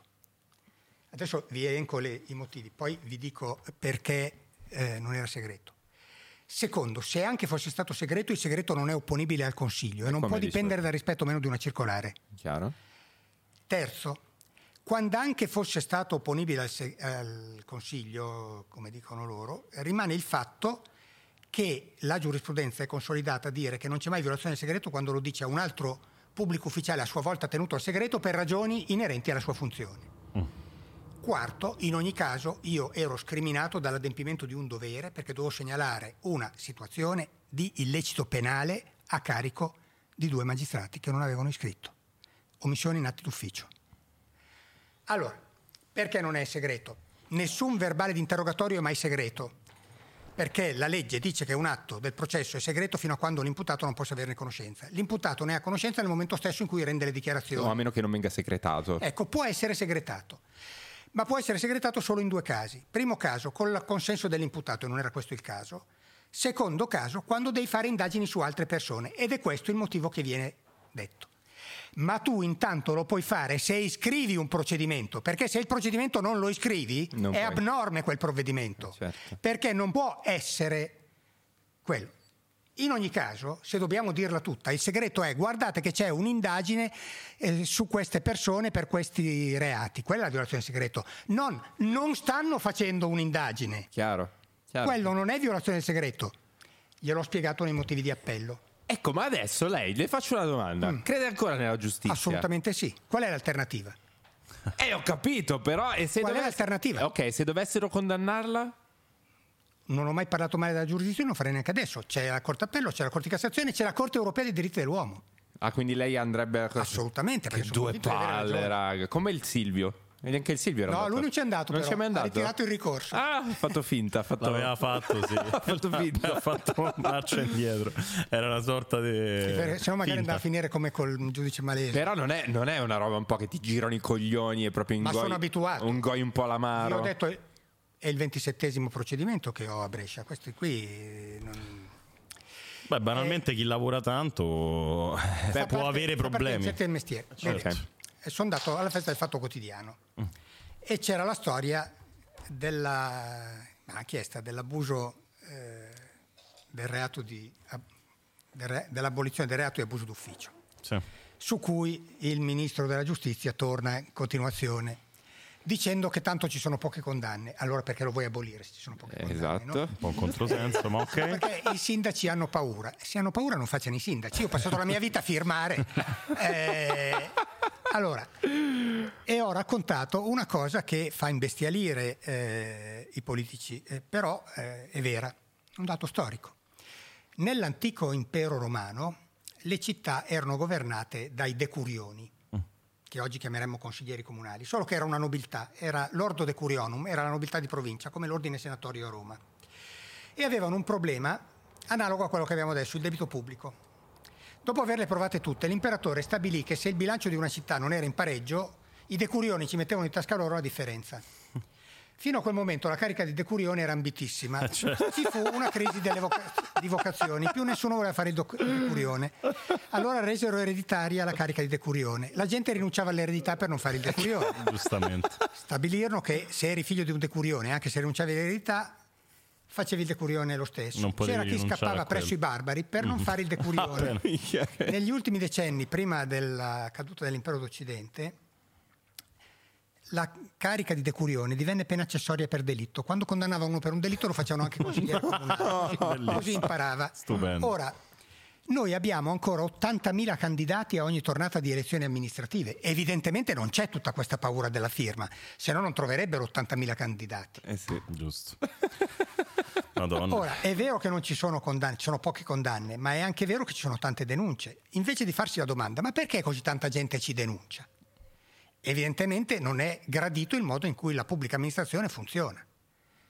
Allora, troviamo mezzi diversi da quelli della denuncia al giudice penale, il garante dei cittadini, l'ombudsman, come si, face- come si diceva tanti anni fa, poi li ha messi a fare delle cose che non servono a niente, una trasparenza maggiore, invece che se tu vuoi avere degli atti, più delle volte di fare l'accesso agli atti tramite il TAR perché non te li danno, eh, e via di questo passo, perché la pubblica amministrazione in Italia funziona in modo diciamo così approssimativo rispetto a quelle degli altri paesi, costa di più e rende di meno.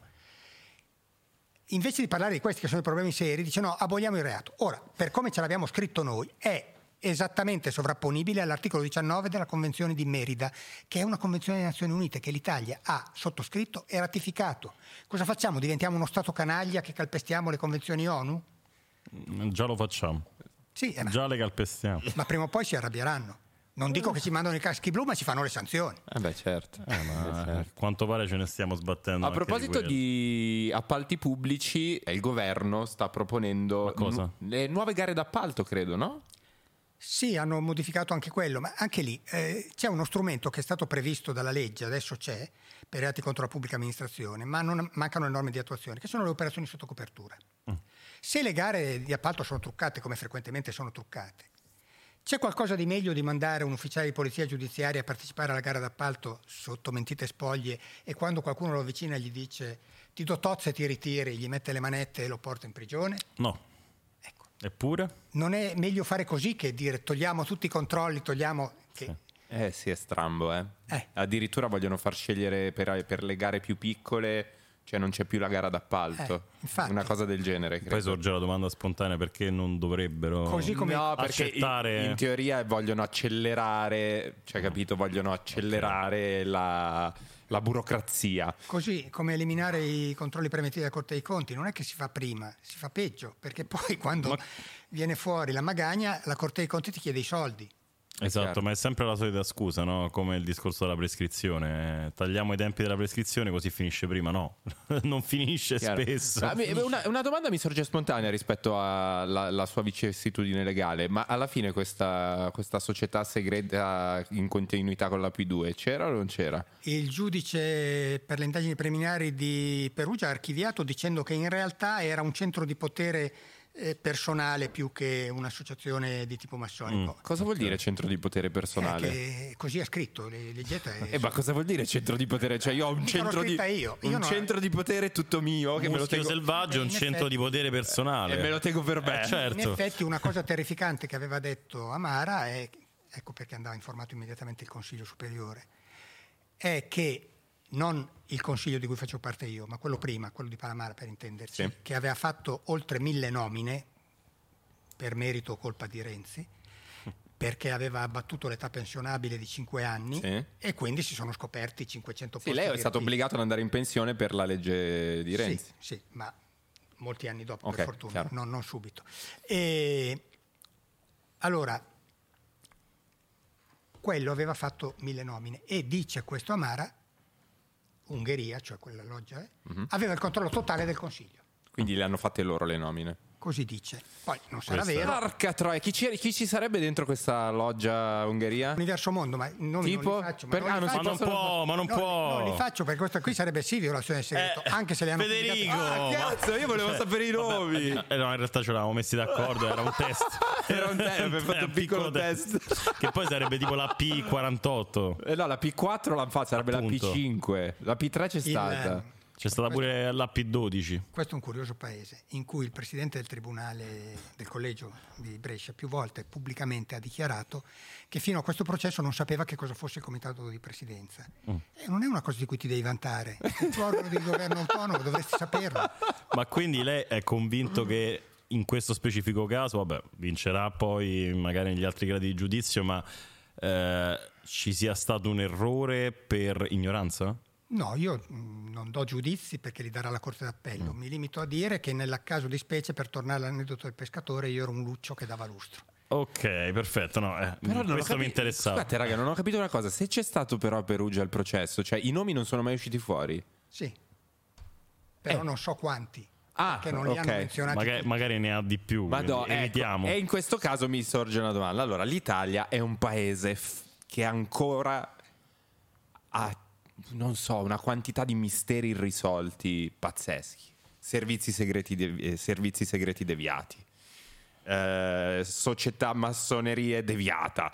Eh, insomma, le è mai capitato di scontrarsi con queste sacche di potere occulte? Eh, certo, ma il punto è questo, vede, Winston Churchill, che fu un grande statista, aveva detto una cosa molto molto vera, secondo me.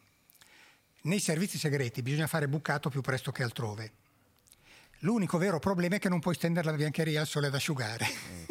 Questo è il problema. È connaturato ai servizi di intelligence di essere borderline.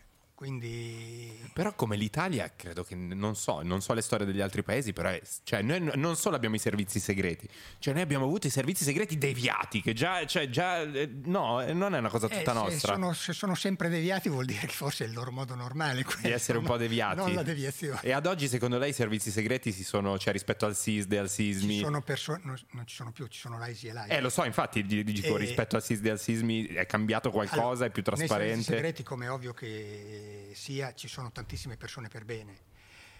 Ce ne sono stati anche alcuni per male. E il problema è che per distinguere gli uni dagli altri bisogna fare i processi e non sempre si possono fare i processi, perché quasi sempre è calato il segreto di Stato sui processi. Certo. E vi faccio un esempio. Eh, quando fu sequestrata documentazione nell'ufficio di Pio Pompa, che era uno dei servizi segreti, nessuno oppose il segreto di Stato. Per cui quegli atti vennero depositati, finirono sui giornali. Chiaro. Poi quattro governi hanno, il primo messo e gli altri confermato, il segreto di Stato, con il risultato che tutti possono leggere quegli atti tranne il giudice. Bellissimo. No. Sì, Vabbè, ma raga, ma che senso ha? è un paese fantastico. Ma che cazzo? Stupendo. Madò, E invece, e invece crede che la massoneria abbia ancora, abbia ancora un peso in questo paese? Beh, certamente, intanto la massoneria lo ha fatto questo paese, eh beh, ci siamo dimenticati. Cioè? Costantino Nigra, segretario di Cavour, fu gran maestro del Grande Oriente d'Italia. Garibaldi, Garibaldi- ah, beh, certo, come si dice, Garibaldi era un massone, certo. d'Italia. E, detto questo, probabilmente la massoneria dell'epoca era molto diversa dalla massoneria attuale. Eh, io eh, mi sono una volta dovuto occupare di loro eh, con una mm, vicenda che non ha sortito risultati. Era capitato che un maresciallo della Guardia di Finanza arrestato per corruzione avesse in casa materiale massonico. Cazzo.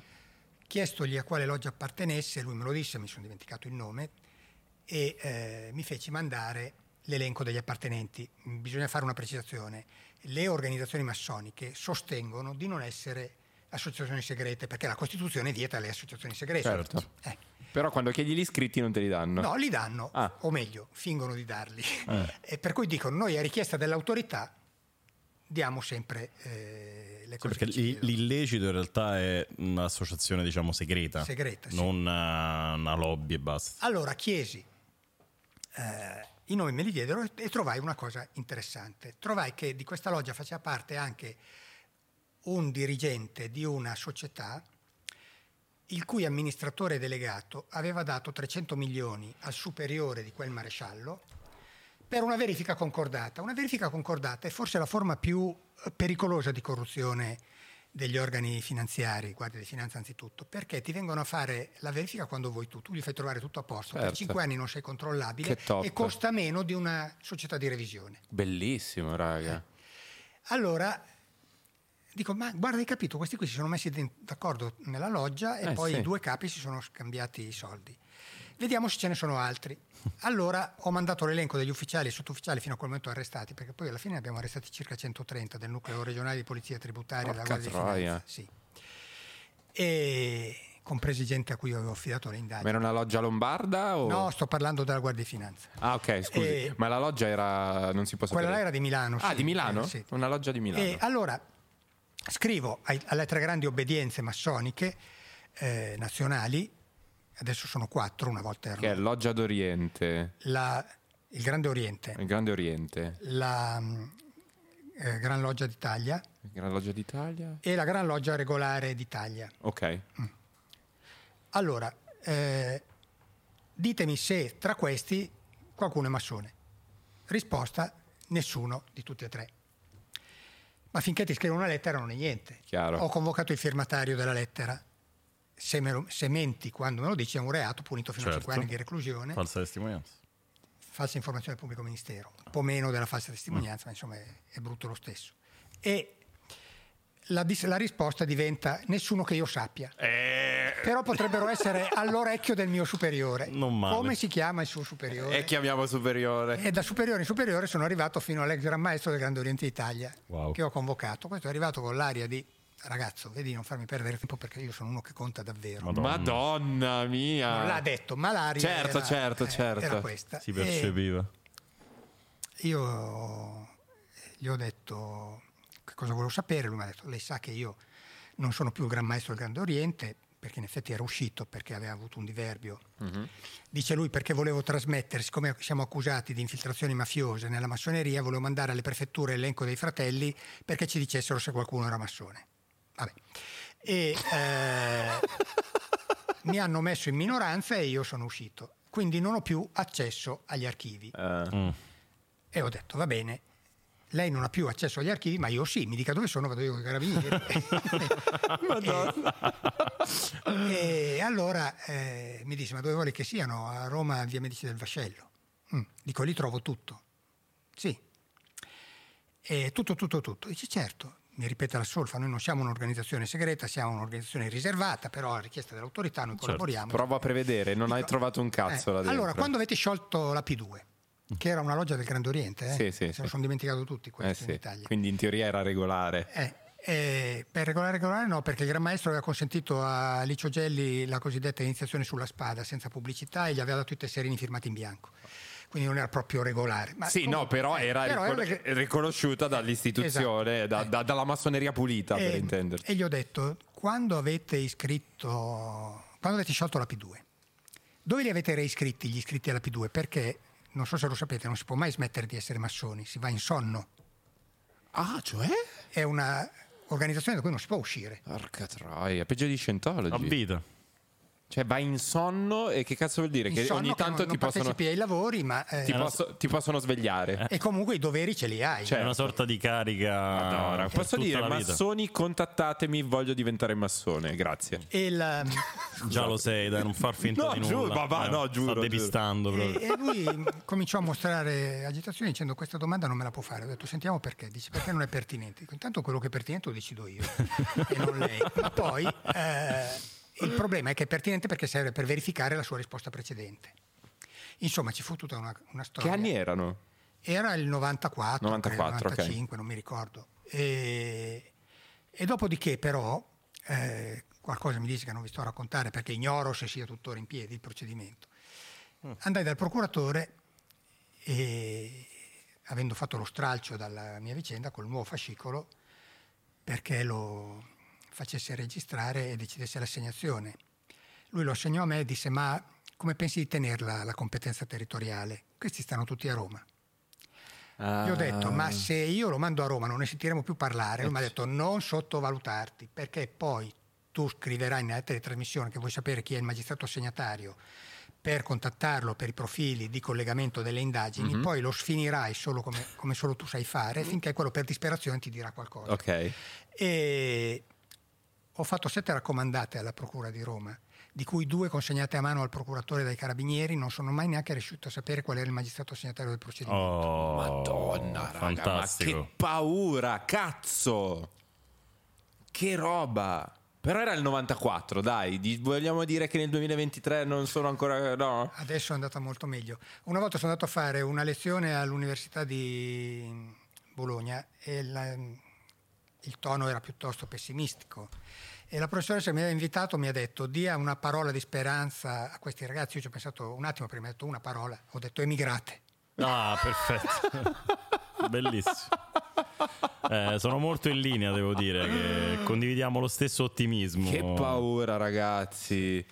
Io Eh, Io sono veramente un ottimista, ma nel senso di Zinoviev. Zinoviev in cima abissali ha ha scritto, ha riportato questa barzelletta che girava in Unione Sovietica poco prima del crollo. La differenza fra l'ottimista e il pessimista. Il pessimista è quello che dice peggio di così non può andare. L'ottimista gli risponde sì che può andare anche peggio. Molto bella. Io molto volevo solo bella. sapere una cosa in conclusione. Allora, eh, ho letto un aneddoto molto particolare eh, che ha raccontato in un'intervista su San Vittore ed un borseggiatore cileno. sì. Se ce lo vuole raccontare. Allora, tra le varie questioni eh, per cui la giustizia in Italia non funziona è che facciamo troppi processi. E facciamo troppi processi perché ne facciamo 3, 4, 5 quando gli altri ne fanno uno. Eh. Allora, fra gli arrestati c'era un borseggiatore cileno e eh, io prima di interrogarlo guardo il certificato carichi pendenti. Era venuto a Milano per la fiera campionaria perché è più facile borseggiare quando ci sono tante persone che quando ce Certo. n'è uno solo in mezzo alla piazza. Classico. E vedo che era la quarta volta che veniva arrestato in un mese. E in tono di rimprovero gli dico: Ma è la quarta volta che viene arrestato in un mese. Questo mi fa un sorriso largo così e mi dice: Che bel paese che è l'Italia.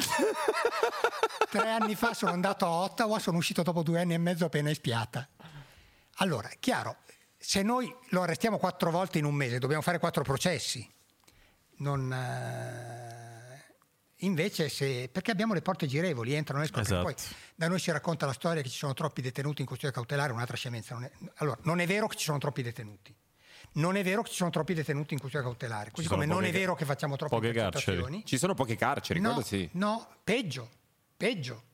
Allora, noi sappiamo quanti sono i detenuti, ma non sappiamo quant'è la superficie a cui un, un detenuto ha diritto, perché nessuna norma lo stabilisce. Ah, allora, in attesa di una norma che da 40 anni non arriva, si usano le metrature per le case di civile abitazione, 9 metri quadrati per il primo occupante, 5 metri quadrati per ogni occupante successivo. È chiaro che con questi dati ci venivano fuori, quando avevamo 64.000 detenuti, 32.000 posti carcere. La media europea è di 4 metri quadrati per detenuto. Se applicassimo i 4 metri quadrati per detenuto ne avremmo esubero di posti. Poi certo c'è un aspetto, che questo sì è vero, che ci sono sempre i lavori in corso, una parte di questa superficie non è disponibile. Chiaro. Ma questo attiene al fatto che gli appalti durano una vita perché devono fare la È tutto, è tutto collegato. Torniamo al discorso di prima. Tutto Esatto. collegato. E Bellissimo. quindi il primo problema è che non è vero che ci sono troppi detenuti, Poi- ma poi troppi rispetto a che cosa? No, Devi- rispetto al contenitore devi- che li può devi- contenere. eh, devi parametrare rispetto ai reati, perché sennò devi aumentare i contenitori. Eh sì. Questo è il punto. Secondo, non è vero perché ci sono troppe persone in custodia cautelare per una ragione semplicissima. Se noi confrontiamo le statistiche con gli altri paesi non funziona, perché nel- negli altri paesi dopo la condanna in primo grado quelli in custodia cautelare sono considerati definitivi. In Italia sono considerati in custodia cautelare anche durante l'appello, durante il ricorso per Cassazione, se la Cassazione annulla con rinvio, anche durante il giudizio di rinvio e il nuovo ricorso per Cassazione. Quindi è la stessa cosa delle intercettazioni. Nordio dice in Italia si fanno troppe intercettazioni, finché dice così è un'opinione. Vabbè. Però dice se ne facciamo il doppio degli altri paesi europei rispetto alla popolazione e il quadruplo rispetto ai paesi anglofoni. E questo è falso. Perché è falso? Perché lui misura le intercettazioni giudiziarie italiane con le intercettazioni giudiziarie straniere. Ma c'è una differenza fondamentale. L'articolo 15 della Costituzione italiana stabilisce che qualunque limitazione della libertà o segretezza di qualunque forma di corrispondenza, quindi comprese le intercettazioni, deve essere attuata solo con decreto motivato dall'autorità giudiziaria nei casi previsti dalla legge. All'estero non è così. All'estero l'esecutivo fa le intercettazioni senza chiedere il permesso al magistrato. La National Security Agency fa centinaia di milioni di intercettazioni, anche perché controlla tutti i satelliti per telecomunicazioni, e non chiede l'autorizzazione a nessuno. Hanno, anche tu, hanno, intercettato anche tutti i capi di governo dei paesi europei. Sì, sì, è vero, è vero. Eh, Obama si scusò con la Merkel dicendo se avessi saputo l'avrei impedito. Chiaro, quindi non, i numeri non sono... Allora, noi siamo probabilmente l'unico paese al mondo dove un magistrato autorizza anche le intercettazioni di servizi segreti. Sì, sì, è cioè, incredibile. Senza contare poi che molto spesso eh, appositamente viene fatta passare la questione delle intercettazioni come un modo per eh, impicciarsi della politica e mettere bocca quando sappiamo che credo in Italia la maggioranza siano per organizzazioni criminali mafiose, no? Sostanzialmente sì, o comunque no, per la verità quelle eh, beh, sì, sono anche numerose quelle per le molestie a mezzo telefono. Eh. Eh, sì. Perché se, no, se, ti, se, certo. se, sei una donna, è vero anche la rovescia, eh se sei una donna che viene molestata, fai una denuncia, la prima cosa che ti fanno dicono eh, se vuole le mettiamo sotto controllo il telefono uh-huh. per risalire. Sì, io parlavo anche magari di cimici. Eh, eh, cioè, ambientali. Ambientali, sì. ambientali intanto non si possono fare in casa se non per criminalità organizzata o reati contro il eh, per adesso l'hanno tolta per reati contro o per gli omicidi anche, no? Io ricordo delle ambientali di Pacciani.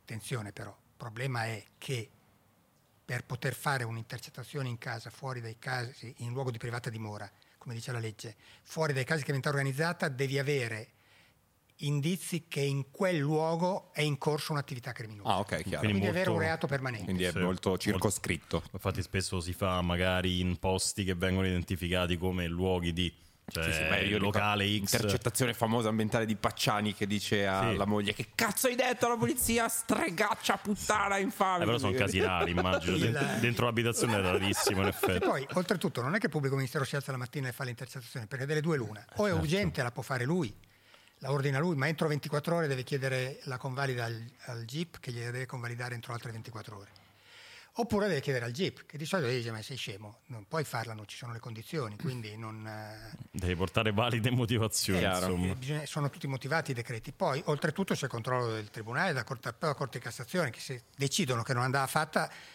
diventano inutilizzabili le intercettazioni fatte. Quindi. Chiaro. Beh, ma è complesso. Devo dire che al netto di questo panorama meraviglioso mi sorge solo una domanda.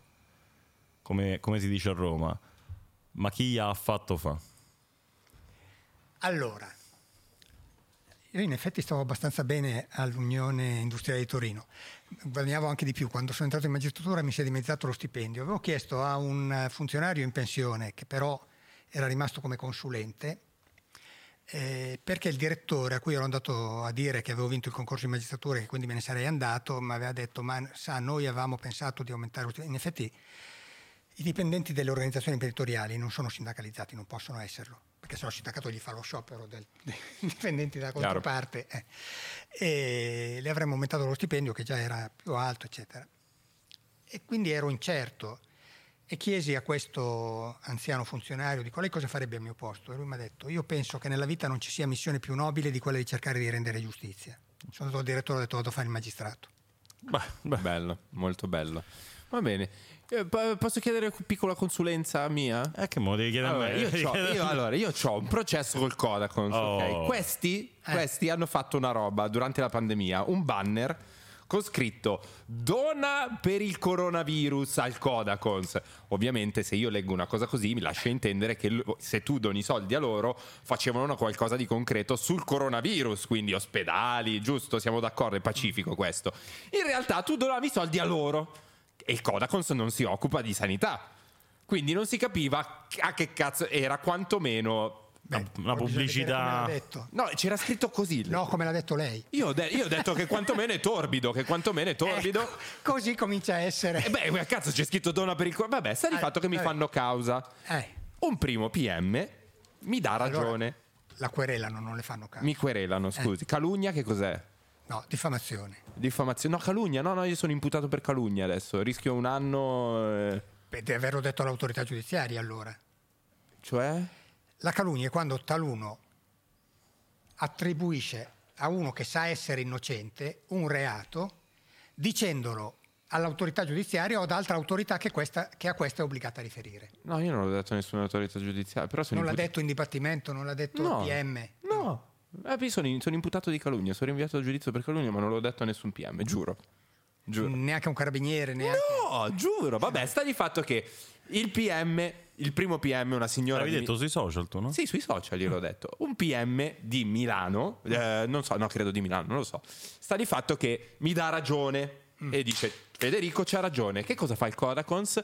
Fa, scatena una merda tramite dei loro amici politici dicendo che questo PM era una merda e alla fine quindi il PM si sfila.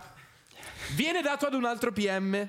Ok, questo PM mi dà ragione. Anche lì il Codacons che cosa fa? Dice quel PM è una merda e anche questo PM si sfila fino a che non arriva un PM che gli dà ragione. È, è strambo? Ma, insomma, dovrei vedere gli atti. per Ok, vabbè, le, le mando, le mando gli atti. Le mando gli atti e aspetto. Va bene. Ringraziamo Pier Camillo Davigo per essere stato con noi. Ci vediamo alla prossima puntata di Muschio Selvaggio. Non ha Ciao, detto amici. merda comunque, ha detto una cosa bruttina, eh, stava dicendo.